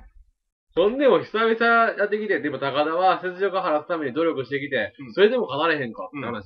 そうそう。で、その高田戦が終わって、まあさっきあの、玉林兄さんが言ったように、プライドは、えー、強豪か外国選手と、うん。そして桜庭っていうこの別の二つの軸を持ったうん。団体になるわけよ。なるほど。策は策でやってください。うん強豪外国人選手は強豪外国人選手同士でやってください。なるほど。うんそこでプライドのあの進む道が見つかったわけ決や。まったのね。もう変に日本最強、世界最強、どっちが最強やねんってやることは、うん今はまだ違うと。っ違う。ていうのを高田ヒクソンの2回目の試合で、うんもうはっきりしたわけはやっ。きりさ、前線すらできないから。うん K1 の佐竹とか武蔵とか、そのみたいなパトカーさんとかと違って、そのなんちゅうの、前線すらできひんから分けてしまったわけ。桜庭は面白い試合を。うん。やるわけ最。強を決めるのはまた別で。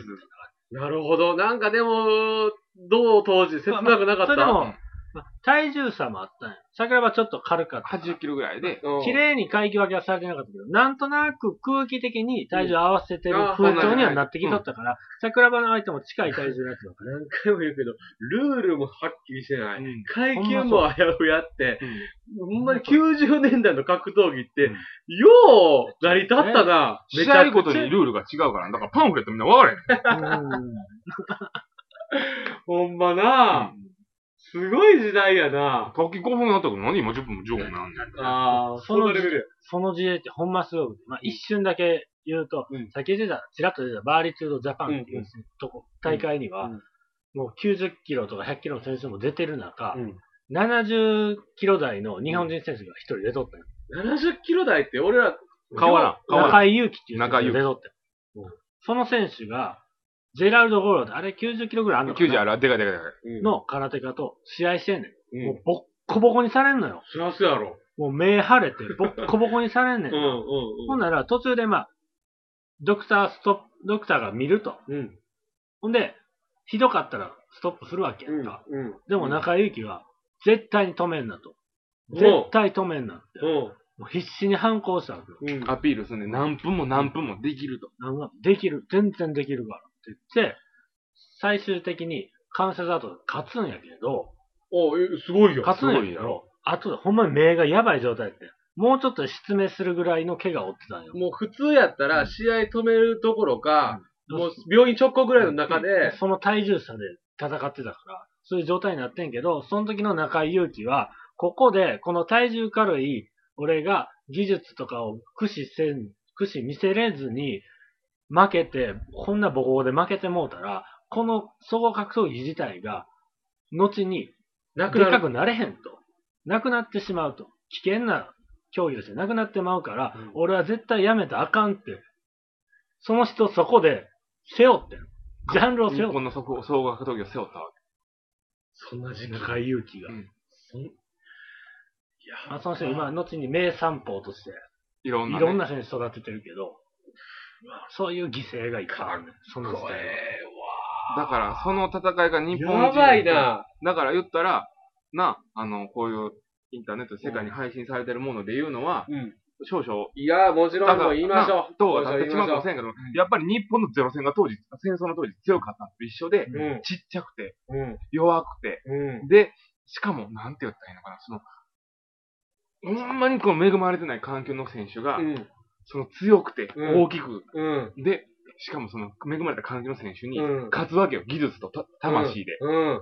うん。そこの戦いに日本人が感動せえへんわけない。ないよ。多分、格闘技を知ってる知らん、興味あるない、置いといても、もう、あのーぜ、前の週から言ってますけど、やっぱこう、魂じゃないですか。そうそそうそう。こに共感せえへん人間は僕はいないと思いますけどね。そこやの。当初言った通り。うんね。うん。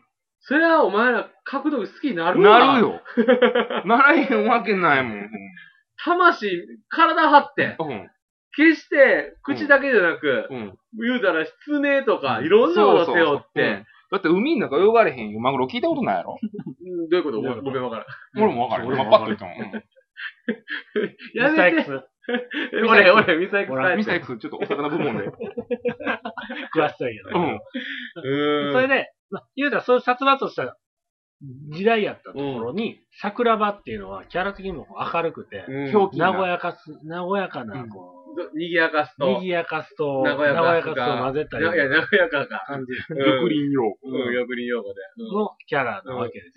だからちょっと見せる戦いにもなってきた。そうそうう。んで、やっぱ根底になるのは、僕、ごめんなさいね、僕何回も言いますけど、プロレスラーやから、そう。本当にプロレスラーで世界最高峰の子は、ああのの、エンターティナーやと思ってるんで、そうエンターティナーですよ。エンターテイナーです。本当にねもう、マジシャン、ん芸人さんとか、もうそんなのともう一緒ですよ。うん体張って客楽しますっていうのが染みついてるんですけど、それをガチの場でやる。やると。で、桜庭は連勝するんだよな、当時はな、あの、格闘技番組 SRS っていうのがあって、そうそう。スペシャルリングサイドっってていいううね。ね、あの、あのチケットの種類ですけどね。そうそう。その名前を番組にした。うん。桜庭はだって毎回言ってたもんな、あの、次の試合でうん、プロレスラーだの、これを出します。ますバックドロップします。予告すんの。ドロップキック出します。とうん。いうね。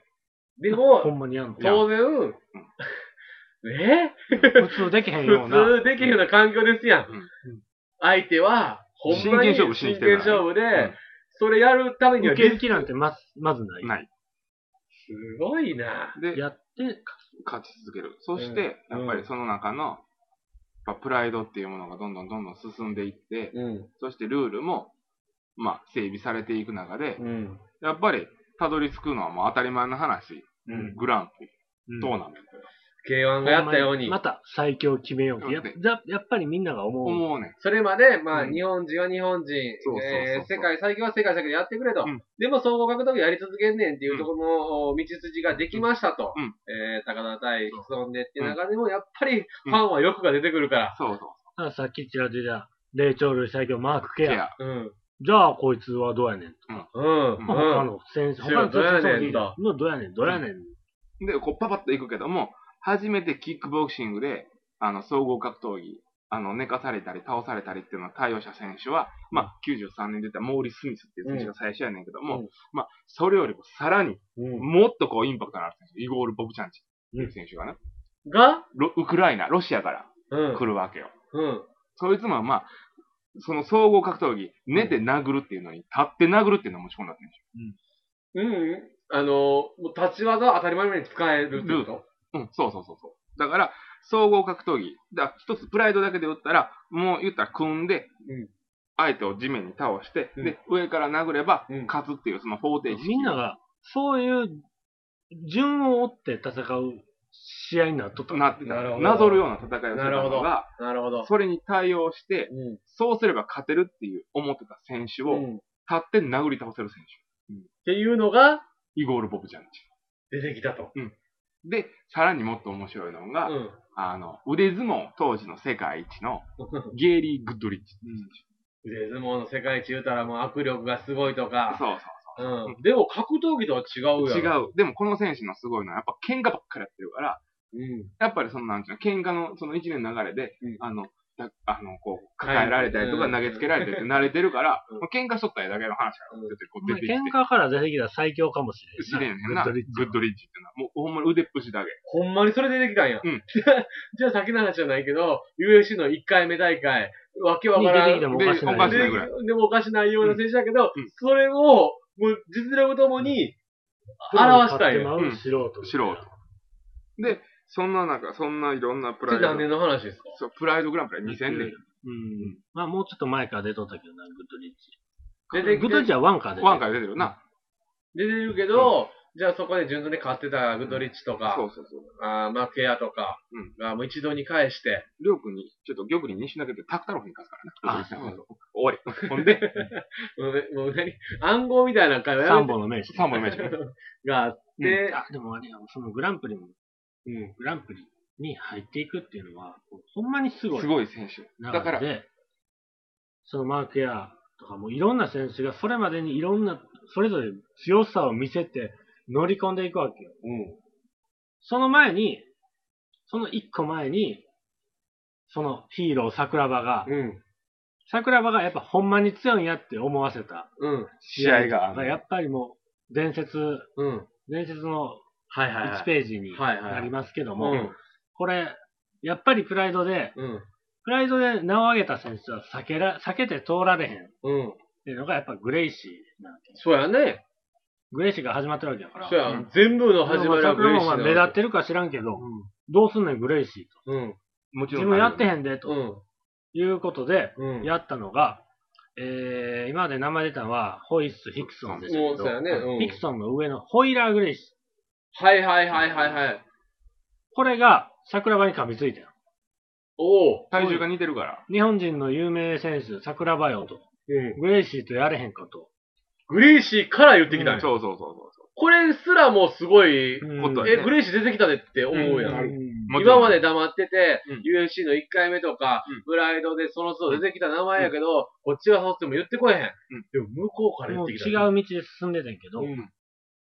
あじゃあ桜庭対グレイシーやりましょう。高田が無理やった、安城が無理やった、グレイシー超えうん。やりましょうってことで、うん。そのホイヤーグレイシー対桜庭っていうのが組まれて、そのグランプリの前に前にワンマッチで。ワンマッチ。ほんま1個前の大会。ほんまに一つ何年ぐい。らいですかそれは。 90 98、えー98か、99や。 99やな。うん、だから99。 97年にプライドが始まって、いろんなことを紆余曲折を経てうん、盛り上がってきましたうんと。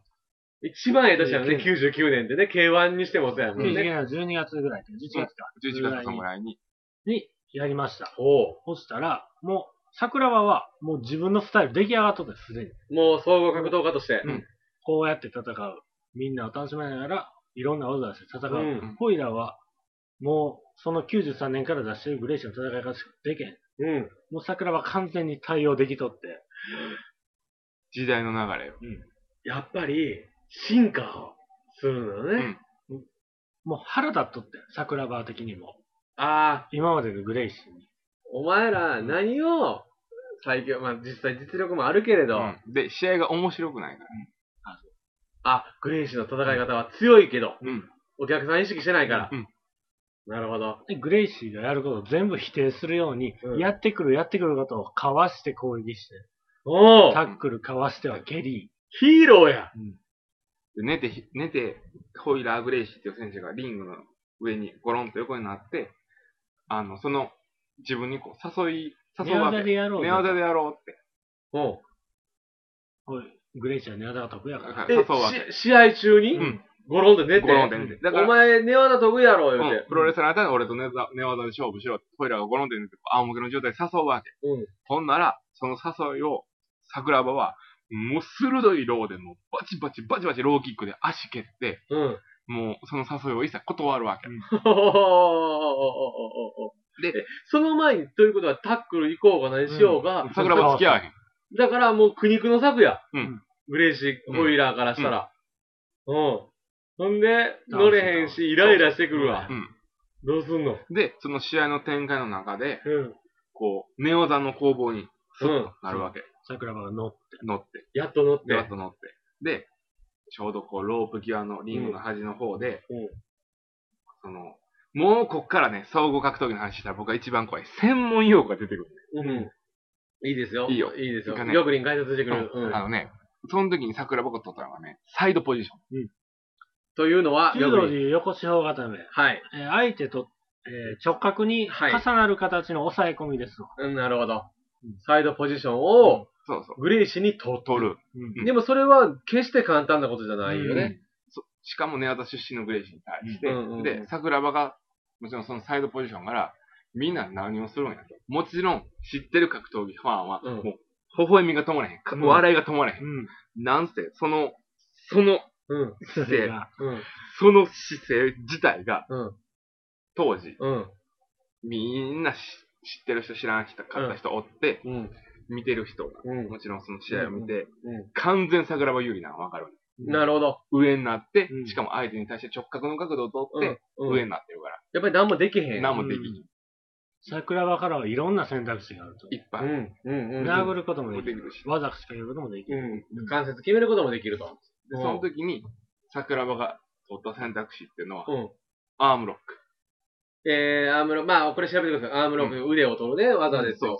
腕を取る取り方、いろんな腕の取り方あるけど、その中でも、まあ、プロレス流に言うとチキンウィング、アームロッうん。ク。で、総合流に言うと、これね、うん。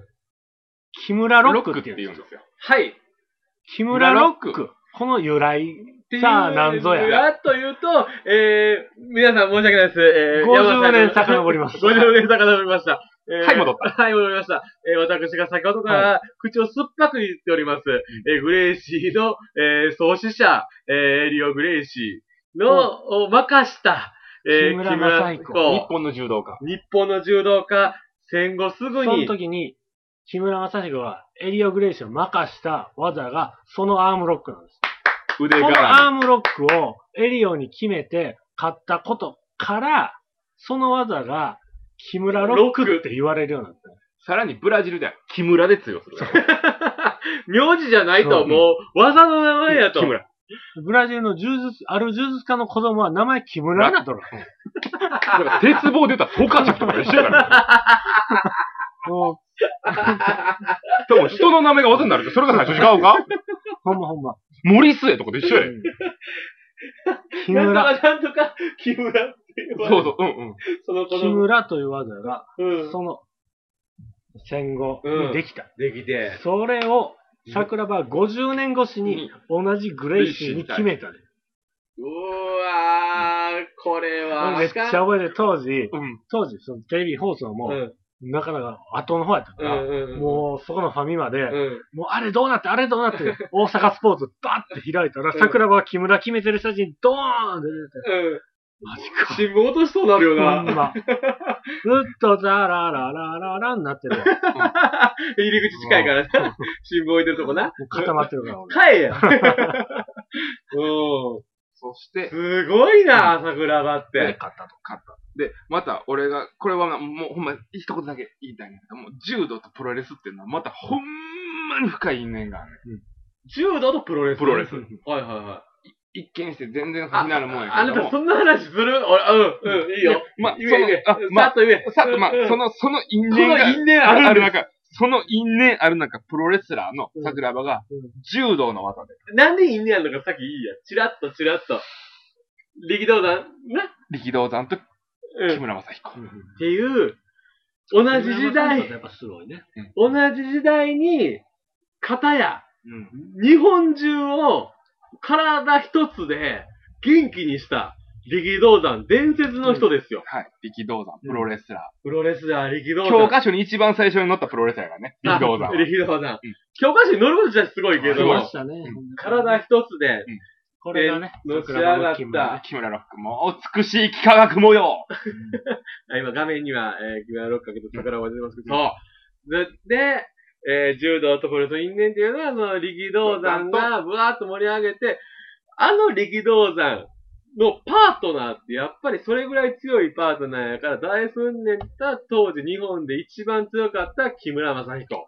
日本の柔道っていうのは、やっぱりその中でもやっぱりなん、これね、別次元の話この話はだからねね、悲しいんすよ。うんこれはね、あの、また違う機会で言いますけど、だから、お互い二人パートナーして、かっていうと、もう、力道山が木村正彦のパートナーを切っちゃうんですよね。そうそう。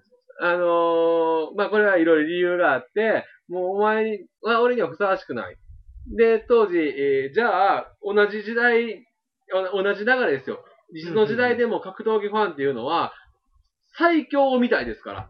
うん一番を見たいですから。うんじゃあ、えーじゃあそんだけパートナー組んでてパートナー別れした二人、どっちが最強やねんっうん。てなって、っていう話があるんですよね。そうそうそう。で、そっから木村が渡ったりとかっていうのに全部繋がってくるんですけど、それはまた別のお話だけ別の話で、っていうことで繋がってる因縁があるという交渉でいけるんですけど。うん。そのプロレスラーである桜庭が、柔道の、ほんまに柔道って言っていいほどの技、木村ロック、うん腕絡みで、うん。こう今お写真見ていただいてる通り、うんホイラーグレイシーの関節をうん。こう締め上げてる。綺麗に。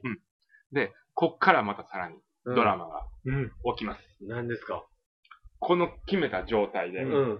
半で決まってます。完全に決まってますね。うん。木村正彦、うん。今言ったね、うん50年前の選手はうん、おじいちゃんグレイシー、エリオグレイシーの腕を折りました。そう。決めた瞬間に折りまおしったんですうん。タップとかない時タップ代とかなっていうか、ない試合やったた。もんないな試。合やったから、折った。うん。でも、桜庭は、おらなかったのね。うん。審判を見て、うん。目で合図。んで、言葉でも話した。決まってますよ。うんギブアップせえへんのかと、相手は。そうそうん。う。で、グリーシュも意志があるから、うんガッチガチに決まっててそうも、タップできへんもんな。俺ら最強やで歌ってる以上は。しかも、その、まあ、ルールとして、レフェリーストップ、審判が試合を止めることはなしよって、お互いに話し合わせができてるから、その試合では審判うん審判は止めれなかっあ、他のプライドとしてはもうルール確立されてるから、その、た。審判 TKO はってもいちうろのんはあんねんけども止めれ、るけども、も、そうの試合に関して、グレイシーが側がやめてやっ審判が止めるのはなし。て、セコンドにヒクソンがついててつ。いてる。この時に。ついてる。で、うん完全な角度で決まって、うん。もうほんまに痛い、苦しいっていう表情をホイホイラーは見せるわけ。うん。桜はそこで鬼の表情で締め上げてるわうん。け。で、審判も、うんもう心配や。うん。いつ折れる、ういつんこれは選手を壊してしまうかもしれん。あと何センチ体重を乗せれば折れてしまうって、うんそこまでの極限の状態になってて、で、見てるファンの人、うん。うん。来てるそのうん。人らも分かってんねん。この状態がどんだけ危険かってういん。ううのが。ん。初めてうん。日本のテレビでうん。うん。あかんと。骨が折れる瞬あか間んとうんポキンと折れる瞬間が映るかも。いう時に、うん。俺はもうほんまに素晴らしい判断だなと思ったのが、うんプライドのうん実行委員うん。審判たちがうん、ヒクソンのとこに行って、うん。タオルを投げる。もう打つね、そのシーンも。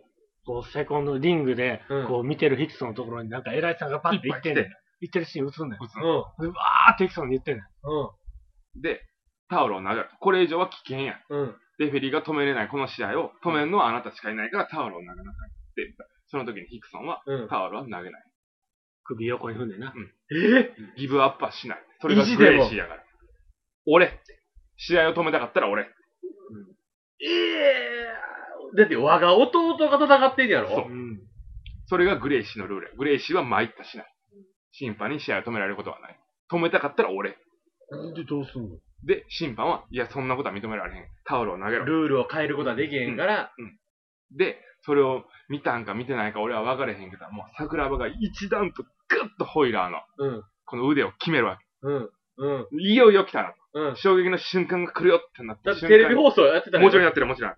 その時に審判がストップって止めるわけ。レフェリーが。うんルールにない。ない、レフェリーストップ。うん。で、もちろん、その時にはもう、あの、みんなおなじみのカンカンカンカンカンって試合が止まった時にゴンが流れて、うん。もう会場中が、うん。湧く。うん初めて日本人が、グレイシーを血と取った。グレイシーから、別に KO じゃない、関節を取世った界。の誰も語れへんかけたれ方グレイシーにが、木村で勝った。勝ってと。うん。うん。で、そっから、もう、ホイラーグレイシー、決められてたホイラうん。ー、セコンドヒクソンは、う猛抗議に入るわけ。えー。なぜ止めたう逃げれた決めてなかったじゃないか、桜庭は。いやいや、首振ってるやん。うんえでえなんかそれ嫌やな。そうホイラーも。それはもう完全に、見た目的には、うんその木村以来のうん。うん。グレイシーの負けと乾う杯ん。取られたんやけど、うでもグレイシー側が納得せなかっん。うんやめてくれ。。こんた。な終わりそ方のまない。ま、グランプリに突入するといするうわ。けああ、でもこれちょっとはっきりさせてるけど、その試合は、どうですか、ファンからしたら、追っとくべきですかじゃあ。玉林どうあれは追ってでも正解やった。やっぱり日本人としては、レフェリーもね、もちろん、うそういう感覚の持ってるから、やっぱり止めた、と俺は止める。俺はその格闘技ファンとしては、うん。追っても文句はないけど、うん。桜庭ファンとしては追ったら違うと思う。いい、よくわかりやすい。さあ、交渉。それ、どう思いますかおらなかって正解でしたかおっとくべきでしたか仮に、まあ今、玉林が言ったように、桜庭、もし桜庭うん。があの時、おる、おらないという選択肢があって、まあうん、玉林はおらない方がいいって言ったと思うけれどうんも、俺は、どの選手であれ、おったらあかんと思う。なるほど。それは絶対におったらあかんと思う。その心は。あのね、うん。試合は、うん。ルールに基づいてうん。行われてるから、うん面白いし楽しいし成り立つうやん。うん。ん。うん。で、選手は、うん。その、そのルールがあって、うん守られてるかうら、ん。試合が行われてるやんうか。ん。だから、こう、持ちつ持たれつの共存関係。うん。だから、例えば、じゃあ、関節技の状態になって、うんいきなり折りに行って、その折れた状態で、うん。折れた状態というか、折られたことによって、その選手が、うん。もうプロとして戦えなくなったら、うん。誰が責任取んのうん。うん。いや、試合に出たからでしょっていうのは、俺あまりにも残酷、残酷やと思やし、それをすんねんやったら、あの、俺は、何でもそうやねんけど、やっぱりこういうショー、工業ごとやから、うんお客さんを入れてるわけで、う。そうそうそうそうそう。それをほんまに最強決めたかって、ん強いやつを破棄させんやったら、うん俺レフリー立てて3人だけで、どっかの倉庫借りてやるべきやと思う。そうそうだから、俺、あの、玉林の言うこともすごいよくわかるし、うん桜庭やったらおらへん方がよかった。うんで、校長の言う、その、ショーに出てる以上は、うん別に俺ら、この試合を見たいわけじゃないからね、ないうん最強を見たいからそうね。そうああ、どっちの意見もよくわかるなで、もっと突き詰めて言ったら、骨が折れるところを誰が見たいのって俺はいつも思うのね。そうやね。そうやね。うん。だから、現に、ね、あの、すっと話するけど、現に、あの、間髪入れずに折った日本人選手はいてます。うんうん俺は、あれはもう絶対ノーやと思うし、うんあの映像はもう二度と見たくないうん。と思うのね。あれは格闘技じゃないし、うん。プロの試合じゃないと思うから、うん。そうなんですよ。プロの試合じゃない。勢いで追ってしまったっていうたり、試合の展開の中でやむを得ず追ってしまったっていうんやったら、もちろんそれはありやけれどそうもね、99%は、もう一最強を決めたい男として欲望を出してもいいんやけど、もう俺ね、0.5%でもいい、ん、あの、やっぱりエンターテイナーやでっていううん客前立って、ん客沸かしてなんぼやで、そうそう。客静まらしたらあかんでっていう、うんことをもうね。僕もそれはちょっとありますね。で、やっぱ優しさを持ってほしいしね、強い人には。うん。あの試合終わってからのやっぱり、どんだけ死闘を繰り返してもうん抱き合う姿っていうそう、の称は、え合う、あの、やっぱそれは優しさから来てると思うかこれら。はえだから、言い悪いないですからね。これ多分この美学の話やから、うん、そうそう。格闘技ファンとしての美学なんですけど、これ正解ない話なんですよ。うんいけいけ殺してばえっていそううそうそう。そのボクシング見ててもあるわぐらいやから、ボクシングなんてなかなかこのご時世ないですよ。うん階級も分かれてるから、うんないんですけど、いまだにボクシングの試合行ってもそういうヤジが飛ぶようなことがみんな血気盛らそういうとこ見たいんやけど、うん、難しいとそう思う。そうそう。でもさ、そのプライドのその一つの節目ですよ。うん話戻りま嬉すしけどい。声と。声嬉しい声と。うんでまあ、認める認めへんは、最初のテーマを超えたわけですよ。そうそうだからプライドやった意味がそこで確立されたわけですよね。で、うんそれが98年、99年。で、そのグランレイプシリ。ーが納得せえへんまま、うんグランプリが始まった。その、じゃあグランプリは、じゃあグレイシーどうすんねん。もうそら、はい。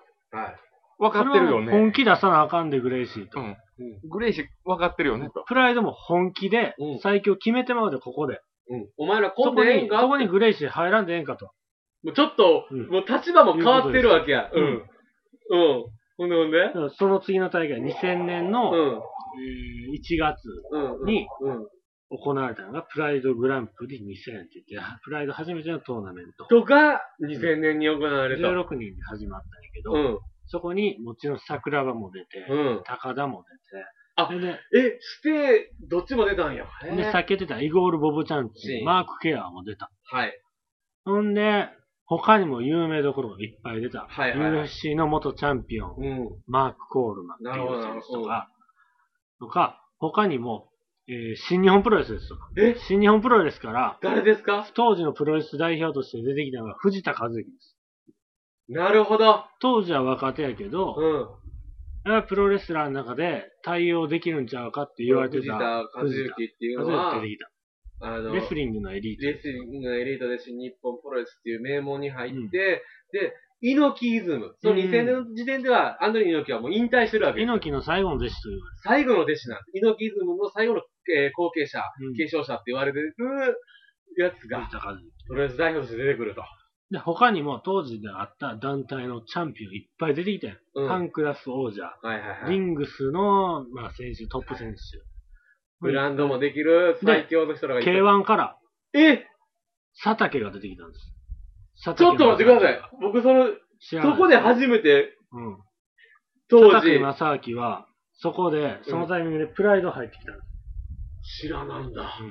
2000年。だからそれも結構衝撃だった。まあ、当時、うん K1 でトップと言われへんとしてうんうんも、うんやっうぱん。一時期トップやった佐竹が、うん。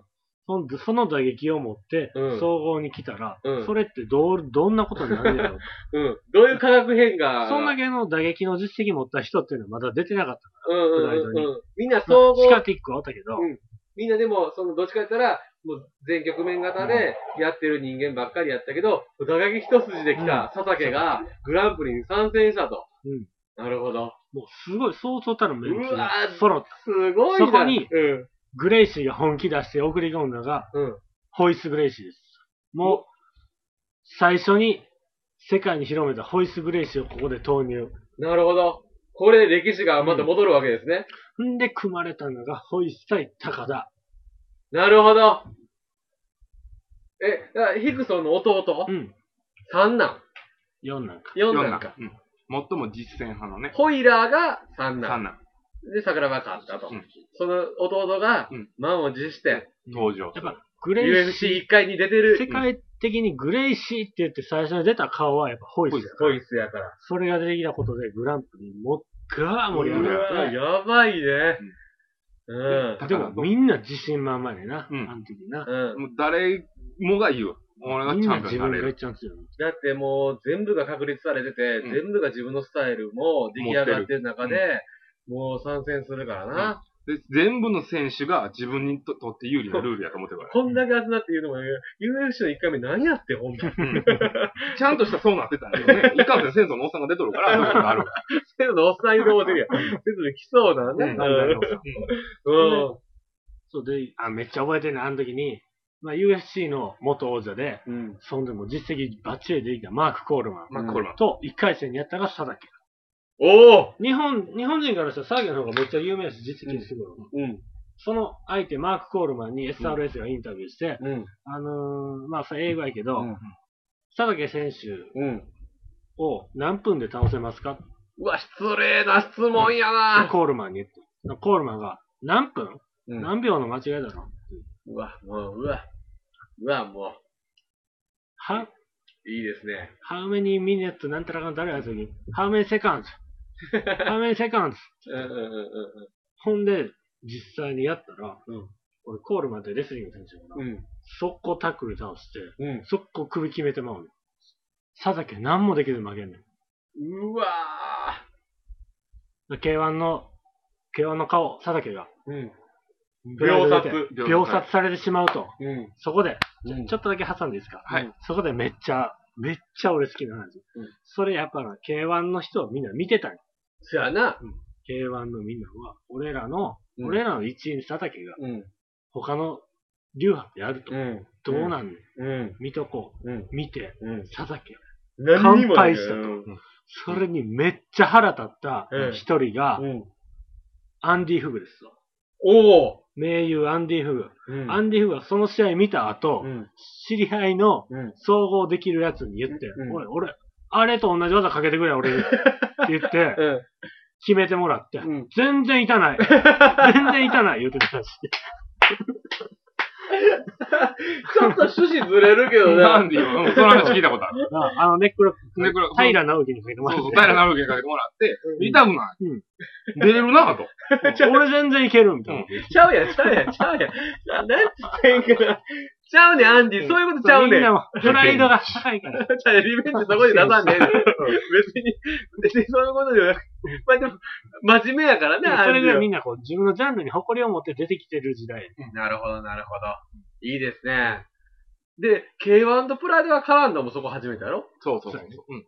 なあ。まあ、シカテックはもう引退して引退る。し引ま退し。したまで、したまあ、K1 から出てきたのは叩けだけだから、こうぼんやりとした感じうだんけども。、うん。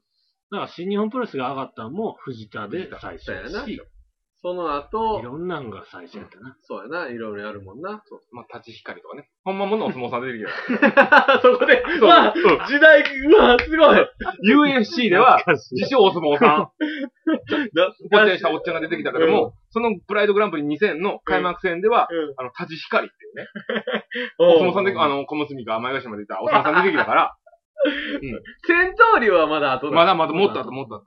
ただ、あれ、お相撲さん、うん、各界自体が立ち光に対して何の期待も持てないぐらい の、うざい感じで出てきた。で、例えば、ラジーダイゲリが負けたの買ったの僕ごめんなさい。 僕言われて、それ見た、例えば、高野花とかが、でコメント一切 ない。ああ、ああっていうぐらい。あーえーっと、あいあの子やっけみたいな。 あの技俺にかけてくれとはなれへんかった。あけぼのが負けた時、64代横綱って言うなって怒ったぐらいのあの角界 が、あの格式ある角界が、ああ、うんああ、やや、ううんん、うん、うん、オッケまあ、頑張ってくださいな。うんなるほどね。 すごいね。そのグランプリはー。始まって、うん。もうこのグランプリ自体が、本当に極にも、ドラマです。そうさっき、うんまあ、前の回で K1 の、まあ、この試合はやっぱうん見なあかんっていうの言ってたように、うんこのプライドのグランプリで、うん。もう、これはもう、みんな、多分絶対見なあかんと。プライドって10年あってんけど、うん多分見てた人が、やっぱこの試合って言ったら、いやいや多分トップになる。えーその、初めてのグランプリ大会、そんな試合ができたんや。俺は2位です、ちなみに。おートロ試合。おーうんで、で、その、それぐらいすごいと。すごい。いう試合が、誰対誰あえー、高田に勝ったホイッシグレイシーと、あ負けてしまったんや。車でしょと、桜庭によるはいはい。試合です。試合。それは、ベスト8の時点で行われたんだけど、なるほど。なるほど。もう、もうあれやね、こんだけの特殊な試合って、はいこの試合を境になくなったと思う。なんでなんでどういうことどういうこグレイシーとは、ホイラーの試合で、レフェリーストップされ、うん。うん。それに怒ってた。うん。うん。ほんで、時間制限のルール的なことで、ほグレイシーがすご抗い議し、てた。うん。確かにね。うん。もう。桜庭戦で要求したのが、うん。えー、レフェリーストップなし。なし。うん。それはもう相で、変わらず。 1ラウンド、1ラウンド15分。うん1ラウンド15分で、うんえー制限なし。あ、もう何ラウンドでも。言ってください。で、ドクターストップなし。はいはいはいはいはいはい。どれだけ怪我しようがなしようが、うんうんお互いがタップせえへんかったらやり続けるみたいな。で、殺し合いじゃないですか。そう。そのグレイシーが出した要求に、桜庭が1個だけ言ったのが、そんだけグレイシー側から言ったら、うん僕も一言言わせてくださいと。うん。まあ、プロレスラーらしい要求。何言いますよ。うん。ファイトマネーズ踊り。うん。勝った方が、うんレス、プロレスラーやだーなんかルールのこと言うんちゃうんや。ファイトマネーズ踊り。全部飲むとうん。いうのは、うん。全部やりましょう。ただ、ファイト勝マっネーたズ。方が、ファイトマネーズ踊り。負けた方のし分かもな、それ、それ、主催者がも認めんねんけどん、よくあるのめちゃめちゃやねん。トーナメント1試合で。うん。 他の試合はそんなルールちゃうねん。そやんな。今、そやそやわ。すべてホイスの試合だけを、うん。本質を出さすために主催者全部飲んで、はいはいはい。ちょっとあり猪木にも似てるようなところでありますけど、まあ、それぐらいブランドがあってな、グレイシーっていうことに対してな。で、ましてや、その、グレイシーの、えー、ごめんな、借りるで、うんグレイシー側から、多分世界で、グレイシー史上で初めてのリベンジ。そういうことです。そうやな。そうやな。あんだけ最強と歌ってた一族からのあーそう。リベンジ。うんあ、それ、俺が教えたったや つ。さっき。ごめんな、先使って。もうええねん。なんでや、なん俺、で、い言いたいわ、今 の。ええな。でも、ええ感じに、こう、乗ってきた な、格闘技の。俺、3時間喋ってんねん。で乗ってくるわ。ああ、言わないわ。があって。もう格闘物知りから ね。 いや、もう楽しい。嬉しい。初のリベンジな。リベンジだそれそでれ。、あって、全部受けて、桜川もプロレスラーらしく乗って、さあ、試合しました。さあ、そ本れ日、本日2000こ年の長い時間の最後のお話です。そうしましょうか。はい2000年5月1日、東京ドームです東ね京。ドームはい。うん。試合を、でもあれやな、K1 にしても、みんな歴史あって、ほんまにとちっちゃい大会から、ドームとか埋めれるような、あんなのちょっとファンからしたうら、まいな。感慨深いよな。うで、俺は試合の話をするよりも、ん。 選手入場のお話をしたいね。うん。長いいいな。ですね。まあそれじゃあ挟みましょう。今日は、め今っ日は、ちゃ湧いたもん。わえた。もう、もう全部、ヨグリに編集任せます。お互いがジャンル。ル背負ってるのが分かりましたね。うん。そうですねうん。で、桜お庭分かりと、いただけたと思うね。えーはホいイラーがうん、えホイースホイホイスが、うんごめんなさいここに来て、えーホイスがうん、そんないろいろあって、さあ入場してきますと。で、グレイシーからまず入場。うん。東京ドームはうん、しっと静まり返るわそけ。れも、変な話、挑戦者側として出てくるようなもんやもんそな。うそうそう。あの、プロレスとかでもなんかそうなんですよね。強いやつが後から出てくるから。そうそうそう。青コーナーは挑戦者、赤コーナーはチャンピオン。っていう感じですごい青コーナー。でまたあのテーマがいいねんな。そうラストオブモヒカンのテーマで壮大なテーマなの。もう荘厳なテーマで、幻想バッチリみたいな。しんと静まり返った中にこの青の真っ青の、うん。照照明でうん照らされた東京ドームの中に、真っ白な、うん。うん。充実業を着たホイス・グレイシーが、あれ、下から競り上がっていいのせり上がってきて、うん。競り上がっていいねう。んおいしいし、死んでいいだ。うん。出てきあ出てきて、あうん。背中見せんのよ。うん。ほんだら背中見せたら、グレイシーのマークが入ってなはいい。おお背負ってると。うんほんで、下からせり上がって上やから、うんこうトントントントンと降りてきたら、うんもう格闘技ファンが、うん。もう見続けてきた、うん。グレイシー・ドレインです。はい。あれ多分プライドでやったら初。初。。一人、あ、それまでは、全然ない、ヒクソンが参戦してうん一人でるなのかも、うんあの、ホイラーがやっても、うんだけど、うんホイツで初めて。そうそううんまあ、ヒクソンもグレイシー・ドレインに来たけども、うん。うんその時にすごかったのが、うんおじいちゃんグレイシもうエリオー、ね。エリオが、うん。エリオが先頭に立って、うん。もう USC うのん一番最初、93の USC と同じグレイシーが、うんもうほんまに威厳を背負ってんの。うん。もう今回は負けられへんと。で、うんもう、そうそうたるグレイシーファミリーが、うん。グレイシートレインでこう入場してくるわうん。うん。ねうん。全員がこの線にかけてるようなかけて感るうん。け。で、こう入ってきた時一試合やろ、グランプリグの。ランプリの、ただのワン、ただの1試合。で、すごいな。もう会場全体がグレイシーの、そうんの雰囲気に飲まれとんのうよ。ん、うん、うん、うん。、で、じゃあ次は、うん、桜庭和志選手の入場です。うだっん。たら、当時あの、スピードっていう映画がうん2やってて、うんそれに小室哲也がアレンジしてスピード2の映画の曲作ったんやけどもはいはいはいは、小室哲也が、あの、桜庭にあげますって作って、おーおスーピード、入場曲のを。スピード2おーのその、おーおーあの、リミックスをね、はいはいはい。で、うんそ、の曲がかかって、うんうんもうそれ聞いてもらったらね、うんうんうんうん。あの、みんなわかると思うんですけうど、んすっごい、あの、高揚するね。あ、もうすごい、うん。うん、うん、うん、うん、うん。うん、いうん、い、いい歌なんよ。うん、それうん。がかかって、うん。あの、まあもちろん競り上がってくるわな。ううん。ん、それがやってきて、うん。ドンと、そうんの曲が流れて、じゃあ桜を和しって言われた時に、もう、俺もそうやしう、ん曲にももちろんそうん。う。で、あの、世界中のうん。ううん。ん。格闘技ファン、プロレスファン、うん。もういろんな人が、うんもう、度肝抜かれたし、うん。そうやろなって思ったんが、なになに桜庭はね、うんマスクしてきとんのよ。これです。これです。今ね、映像には出てますけど。プロレスファンの人だからストロングマシンっていう。あのねプ。ロレスの、まあ、マスクマンの中では、うん。結構な有有名な名で、まあ、この話したらほんまに、うん あと2時間ぐらいになあってしかまかうっかてしら、まうけどもあ。れですけど、はいあのー、本当に代名詞ですよね、プロレスラー、うん含めマスクマンとしての。うん。で、これよく見てもらったらわかるんですけど、後ろにまた二人マスクしてらっしゃ桜る。庭だけじゃないんですよね、3人出てきたはんいや。、でね、これ見てもらったら、ほんまによく見てもらったらわかるんですけど、同じ試合用のスパッツ履いて、同じ試合のグローブしてるんで、うんはい誰桜庭かわかんないです。 T シャツ着てるし。同じ T シャツ。うん。うん。でこの時の実況が、もう格闘技で実況といえばこの人、三宅さん。うん。うん、今の目覚ましでやってはるはい三宅さんが、はもう、誰が桜庭なんだうん。あえて煽ると。 と。うん。お誰なんだと。ううん。出てきたら、うんリング上で先に入ってくるグレイシーのボイスの、うんもう不愉快な顔、うん神聖な戦いに、なんやこの音楽、うんなんやその入場、うん。そのコスチューム、うん。マスクまで被って、うん。舐めとんのかと。うん。でも、まあ、お前らももちろんだけど、玉木なんかもそうやけど、プロレスショーってできたわけ。だって予想もできへんけど、まずマスクマンのチョイス。うん。ライガーでもよかったわけやけど、うでも、このストタイガローンマスクグ、でもなく。ダイガーマスクでも、ダイガーマスクの方が分かりやすかったけど、うんこのストロングマシンを選ぶっていうところは、うん。先生うは、わーってなるよねうん。で、俺が初めて、この試合が初めて。うで、それからもうずーっとやってんだけど、初めて選手入場で泣いて。かっこよすぎた。うん。興奮しすぎて。興奮してかっこよすぎて泣いて。ワンワン 泣いて。もう肩だけ抜きにして、かっこいい。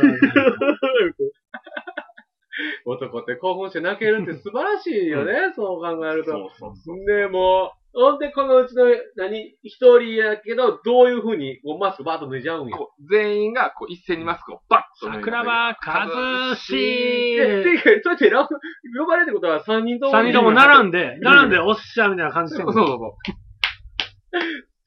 あとの二人偉いな。うん 偉い。ずーっと、こうやってるわけ、乗ってるわけう。や乗。ってる。で、うんバッと脱いだらこう桜庭がこう立ってて、うん。で、こう桜庭深々とこういつもお辞儀するんで、ようろしくお願いします。ん。うんであの、この試合は特別ルールによって、またルール説明が長いねん、もう、ホイズのためのルールやから、もう3分くらいあんねん。普通はもう1分かからんぐらいのうんもう、な。はいはい、もう、肘なしね、続きなしね、みたいな感じやねんけど、長いねん、もう10分やりますって、無制限で、みたいな感じで。で、そのルール説明が終わって、うん。そしたら、はい、カーンと始まるわけ。うん。ね。うん。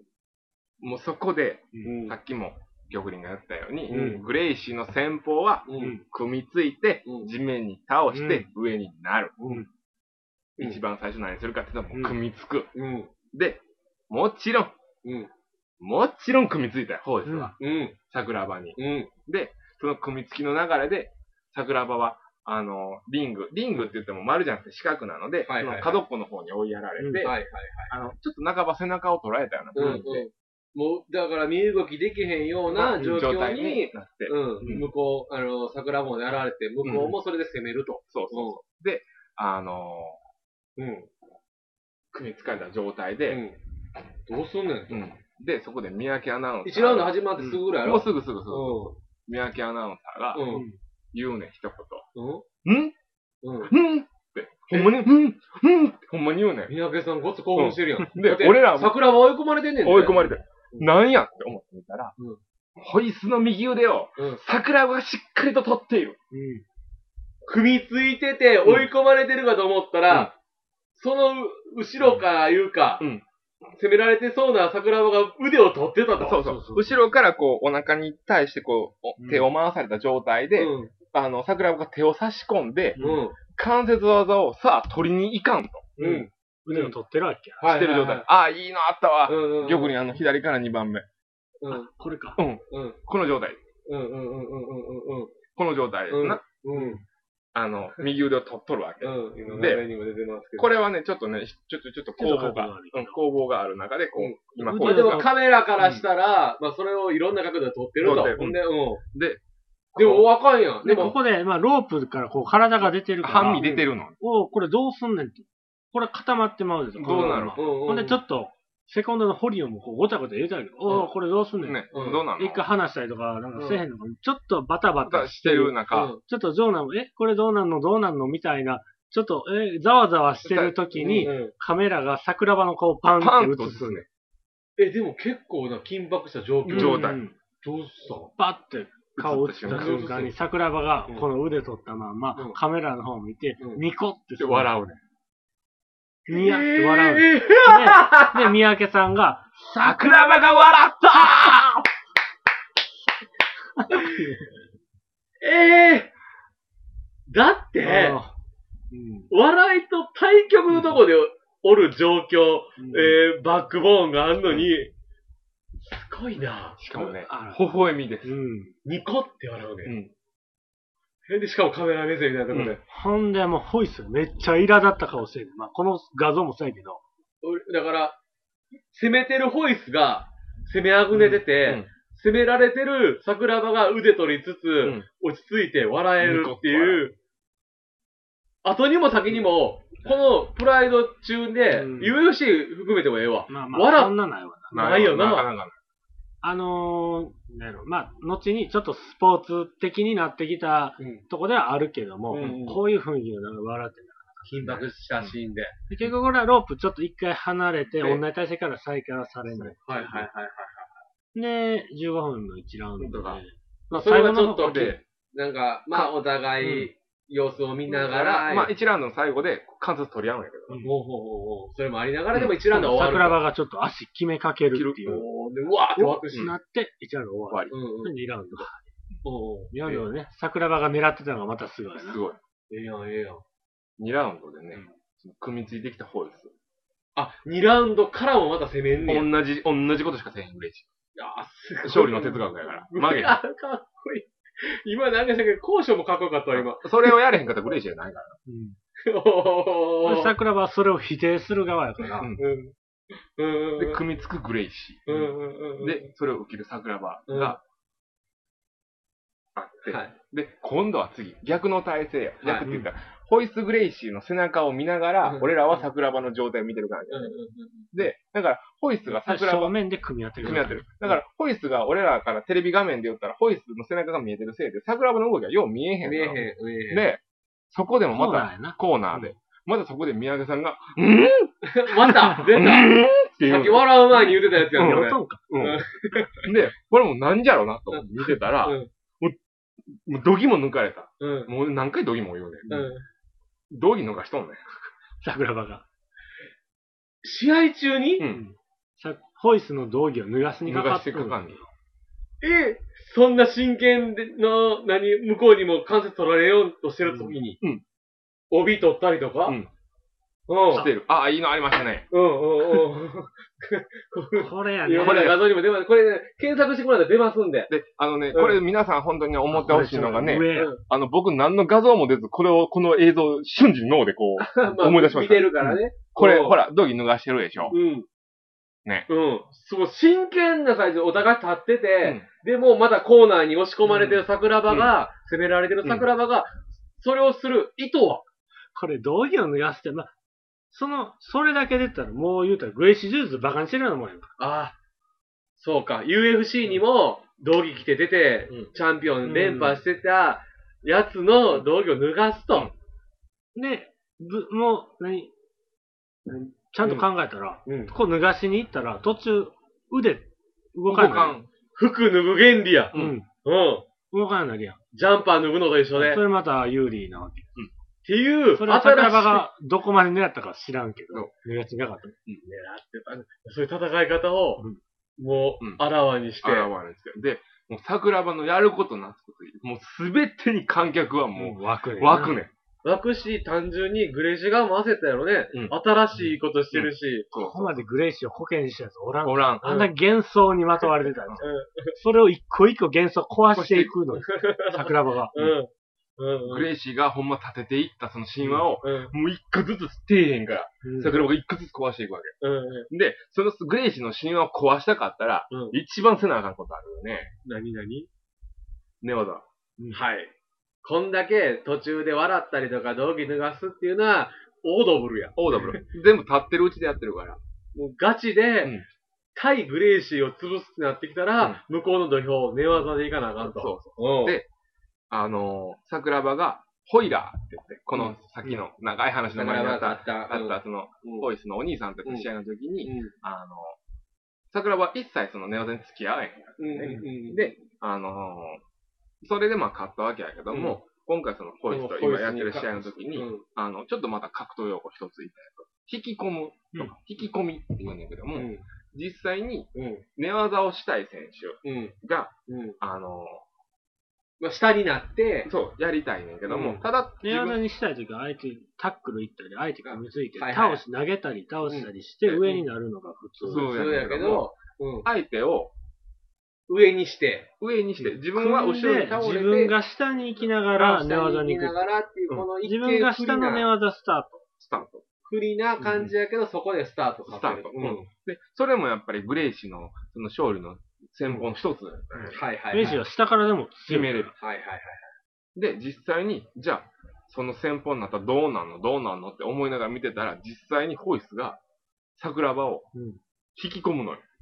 ホイスが桜庭引き込うむ、ん桜庭が上。上、うんホイスが下、うん。なります。うん。な、な塗るのって、うんほんで、でじゃあこれどっちが有利か、まあ、あれか言ったら、ままあ、グレイシー側やんな。自分が寝技になりたいし、うんまあ、そこに乗っかったとしても。そっから、じゃあ桜庭何をするんやと。うん。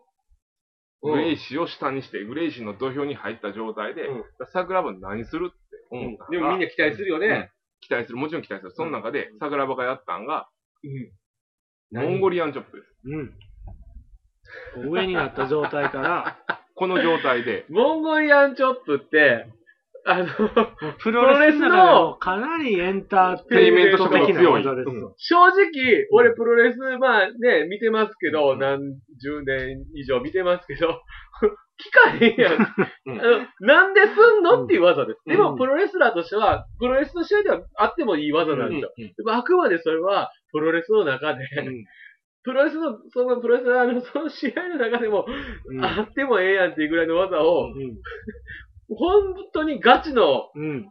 そういう、やるんよ。やってしまうよね、中で。そう。で、その試合の中で、うんもう一つうん。あんのが、うん。もう別に俺ふざけてるわけではなく、う。うんん。恥ずかしがため。うん。この試合で出したんや。はい。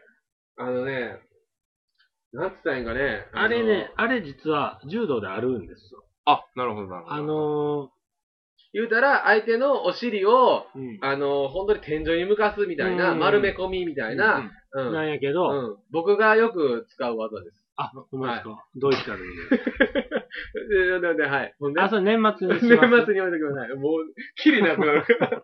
うん。でうんギルガメッシュ出しましたね。けどまあ、今画像出してるけどう、ん。相手が寝てる状態で、うん。相手の帯あるでしはいはいはい。ょ。帯うんを相手の背中側から持つんですよ。はいはいはいはい。自分は上四です角からね、相手の。うん。背中側、な下に手入れでて、帯持ってで、引き上げたらうん、相手がうんもう、首と肩をついた状態で逆になると。床にね。うんそのまま足がベローンってベなローンる。ってだから、いは恥ずかしがため言われてるのが、まあうんそこが由来なる。なうんんですけど、うんうん。あれ実際に柔道である返し技、あのー片目技で。う。うんそっからサイド取ったりとかする。はいはいはいはい。っていう技を、そう実際にやって、でも、ただうん、その、まあ、その知識がみんなないかうらん、ないから、こんなびっくり無した様な格好をグレイシーにさすんやっていう。しかもそれちゃんとやってからパンチ入れる。そう上からホイスの画面に向けてパンチ打ってるからね。ただすごいのが、ほい、そんだけ恥ずかしい格好させられて、う殴られに、殴られたその腕掴んで決めようとしてるかうら。わホイッスンもピリピリしちゃん本当とにね勝ち抜いた。対応してるから。首の皮一枚で、うんお互いが命狙い合ってるよそうう、な、もういつでもか勝っていい負けていいの試合になっとる、これは。すごいな。うんで、おった、ただ、そんだけ天才桜は、うん天才ホイスも、うんもうし、これね、試合見てたら思うんですけど、うんカードがなくなるって僕らよう言いますけど、うんもう技、引き出し、うんやっぱり限界ありますから、うんなくなってくるわけじゃないですか。なかなまかあで、おそ互んいだけ余裕出してた桜はもうなくなってくるわけじゃないですか。うん当然体力も。うんさあ、その終盤ですよ。桜庭は、この全部いろんなことをやってる中で、うん常に出してたのがうん、ローキックです自分の足で相手の足を蹴る。つながりで、うんその間間のつながりわ。のル時イにネ・ユータ蹴ってた。うん。うん。ずっと、ずっと蹴り続けてる。ホイッスンももちろん手がなくなるうん。桜庭も手がなくなる。うん。ただ、ローキックは出してる。うんホイッスンは引き込むこともできず、うんまあ自分から寝転んでっていうのも、まあ、あんまりせんけど、うん。もうそれぐらいしかそういうこともなくなってうくんうんうんるうん状態ほんで、あれは、だからもう、えそうー、二5ラウンドぐらいまで。五ラウンドぐらいまで行ったんや1結時間半やってる5ラウンドまで来て、もでうも、体力あったな。ホイスももうがむしゃらに突っ込んで、うん。もう桜庭もそれかわしでて、ロー蹴って。まだ蹴る寝てるホイスに蹴る。うん。で、その展開がずっと続いて、で、でもう桜、あの、ホイスがそ、れ見てる方も1時間半も う、もう、しんどなってくるよな。ホイスがもうロー蹴られてバーン倒れるぐらいの時で。おう聞き出した。ほんで、もう、ホイッス、いや、どうしようみたいになってる。うん。どうしようってなってる時に、チラッとセコンドを見るんよ。ホイスがうん。イクソンの方。うんホリオンエリオの。ホリオンとエリオ。その時、ホリオンがおると。うん。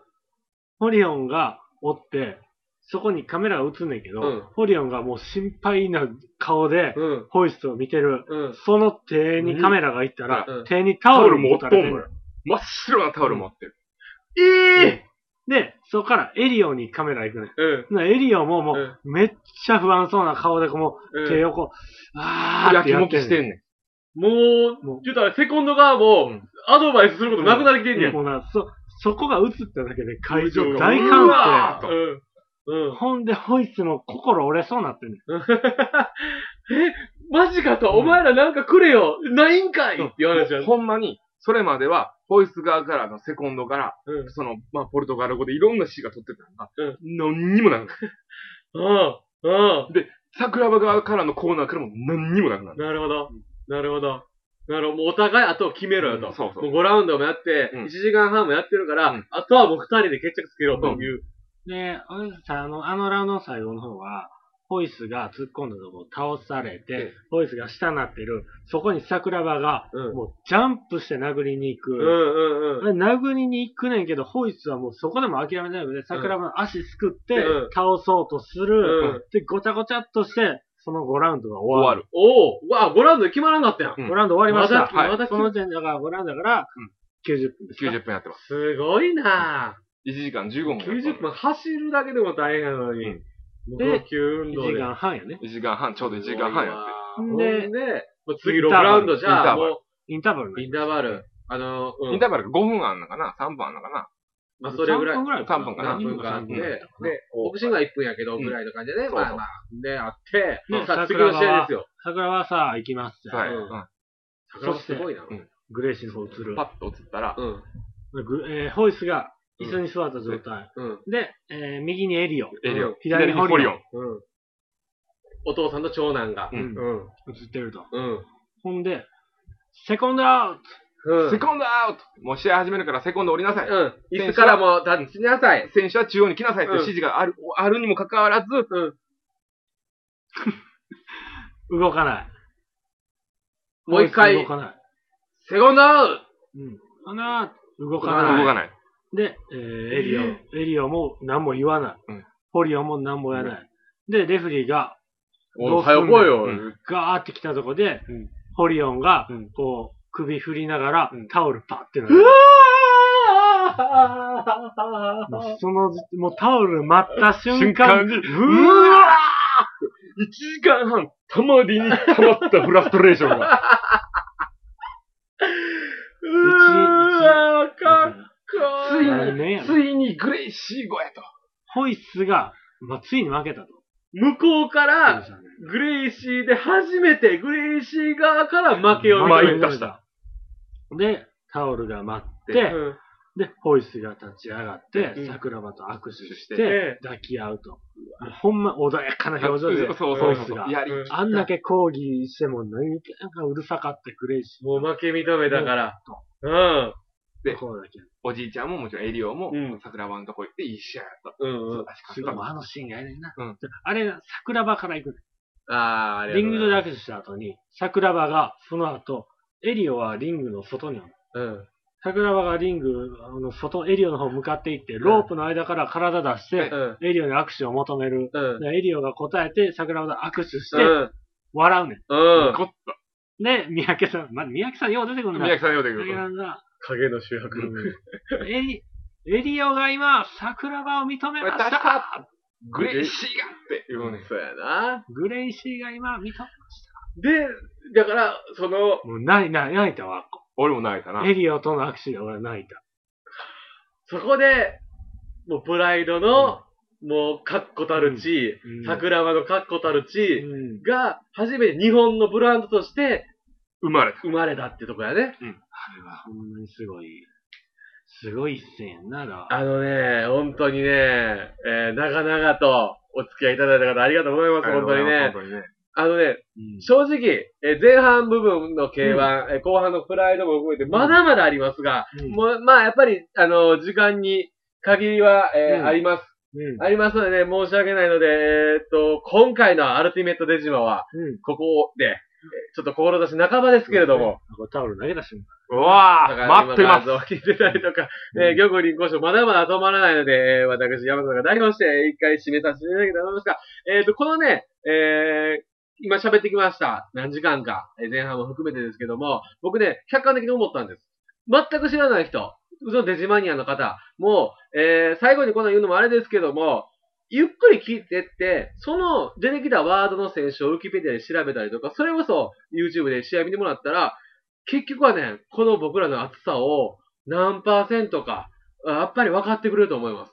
ううんそれぐらいやっぱりうん男同士が最強を決めるっていうことうはん、素晴らしいことじゃないっていう、その、まあ、平和主義、暴力反対っていう意見ももちろんあるかもしれませんけども、僕ら、先もこうしてちらっと言いましたけど、そういうところでは見てませんからね。うんそうそうあの、本当に、あの、そう、魂の部分で、うん精神的な部分でも素晴らしいもんやっていうことをね、ちょっとでも伝わればなと。うんほんで、長い間ね、前半から通してお聞きいただいてる方もありがとうございます、本当に。ほんま、あの、旧あれやね。うん2000年以前を前半、前2000半、年以降を後後半言半うてたしんやようけかとど、か言ってたんですけど、これもう2000年がま最後になだってます。で、ただこの2000年までの、この、えー前半含めて多分3時間近く喋ってますけれども、あの3時間以上かね、うんあの、まだ2人、僕、全然い全け然る。気遣って喋ってくれてますから、うんえー例えばこいれっぱい飛ばした聞い、もんな。飛ばしましたね。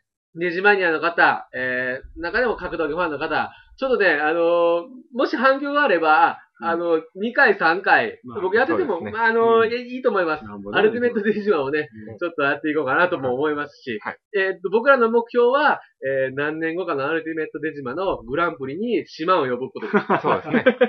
うんこの、だから、上町のエリ オをね、呼ば呼ばなで、いと。はい。上町プロレスの玉林と、そうそうそこうこでそう。ね、決着して、あの、交渉レフリーで。そうですね、もち ろん。ね、話分からなくなる。こというのわけでねうんうんで、ま、た K1 は、あの、もちろんそうやけども、うんプライドはやっぱりこの、今までお話ししてたこのホイス対うん。ちょ桜庭っていうのをっと分岐点です分け岐どと、して、こっからもうさらに、ヒョードルヒョードル、ノノゲゲイイララ、そしてボブ サすッごい時プ、代に入っていくわけ。ミルコ。ねね。まあ、渋野で言ったらやっぱヒスヒーリングとか、 これとかの話も僕やっぱしたいの で、まだまだあります。K1 もまだまだあるでしょ。まだまそれで、あだの、ミスター X との空手の、空手話をね、あしてといか、ない木村正彦の話木とか、村正彦もうね、はいボクシングの話も出てないし。はい。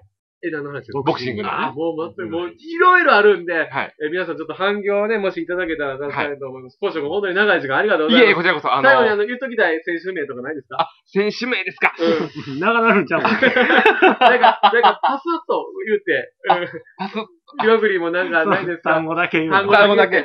あ、そうですね。何じゃあそ、まずじゃあ、あの、曲の方からお願いしたい。なんか、ないですかプライド系はどうして。あーこれやっていう選手。予告こ編れで。やっていう次や、選手次の。 次の予告にしますかじゃあ、はいバダハリーですね。ああ、なるほど。まあ、うわあ、なるほどう。んじゃあ僕はもう一言。ロシア勢。あこれは、これは受けんの格闘技は受けるはいワードやね。はいあの、レッドブル軍団じゃない方レッドブル君じゃないよ。はい。 というわけで、あの、聞き手に優しくない、えースペシャル、えーね、今年も、えー無事終わりましたが、まあ、えーまだこれを機にね、はいえー高齢化したいと思いますが、今週も長い間ありがとうございましいえ、た。こちらこ本そありがとうござい当まにあしりた。がとうございました。あり皆がとさうも、えー最んございました。後までありがとうございました。ありがとうございました。えー最強を目指すのは男の差がでございますので、みんなは誰しも男で生まれた以上は、一回は世界最強を目指すんですよね。そうです。玉林がねうん、言った一言で僕すっごい覚えてるのが、うん女の人は美しくありたい。それは当たり前のことやのに、なぜ男が強くありたいと願わない皆さん、ありがとうございましたありがとうございました。最後に誘い事あった。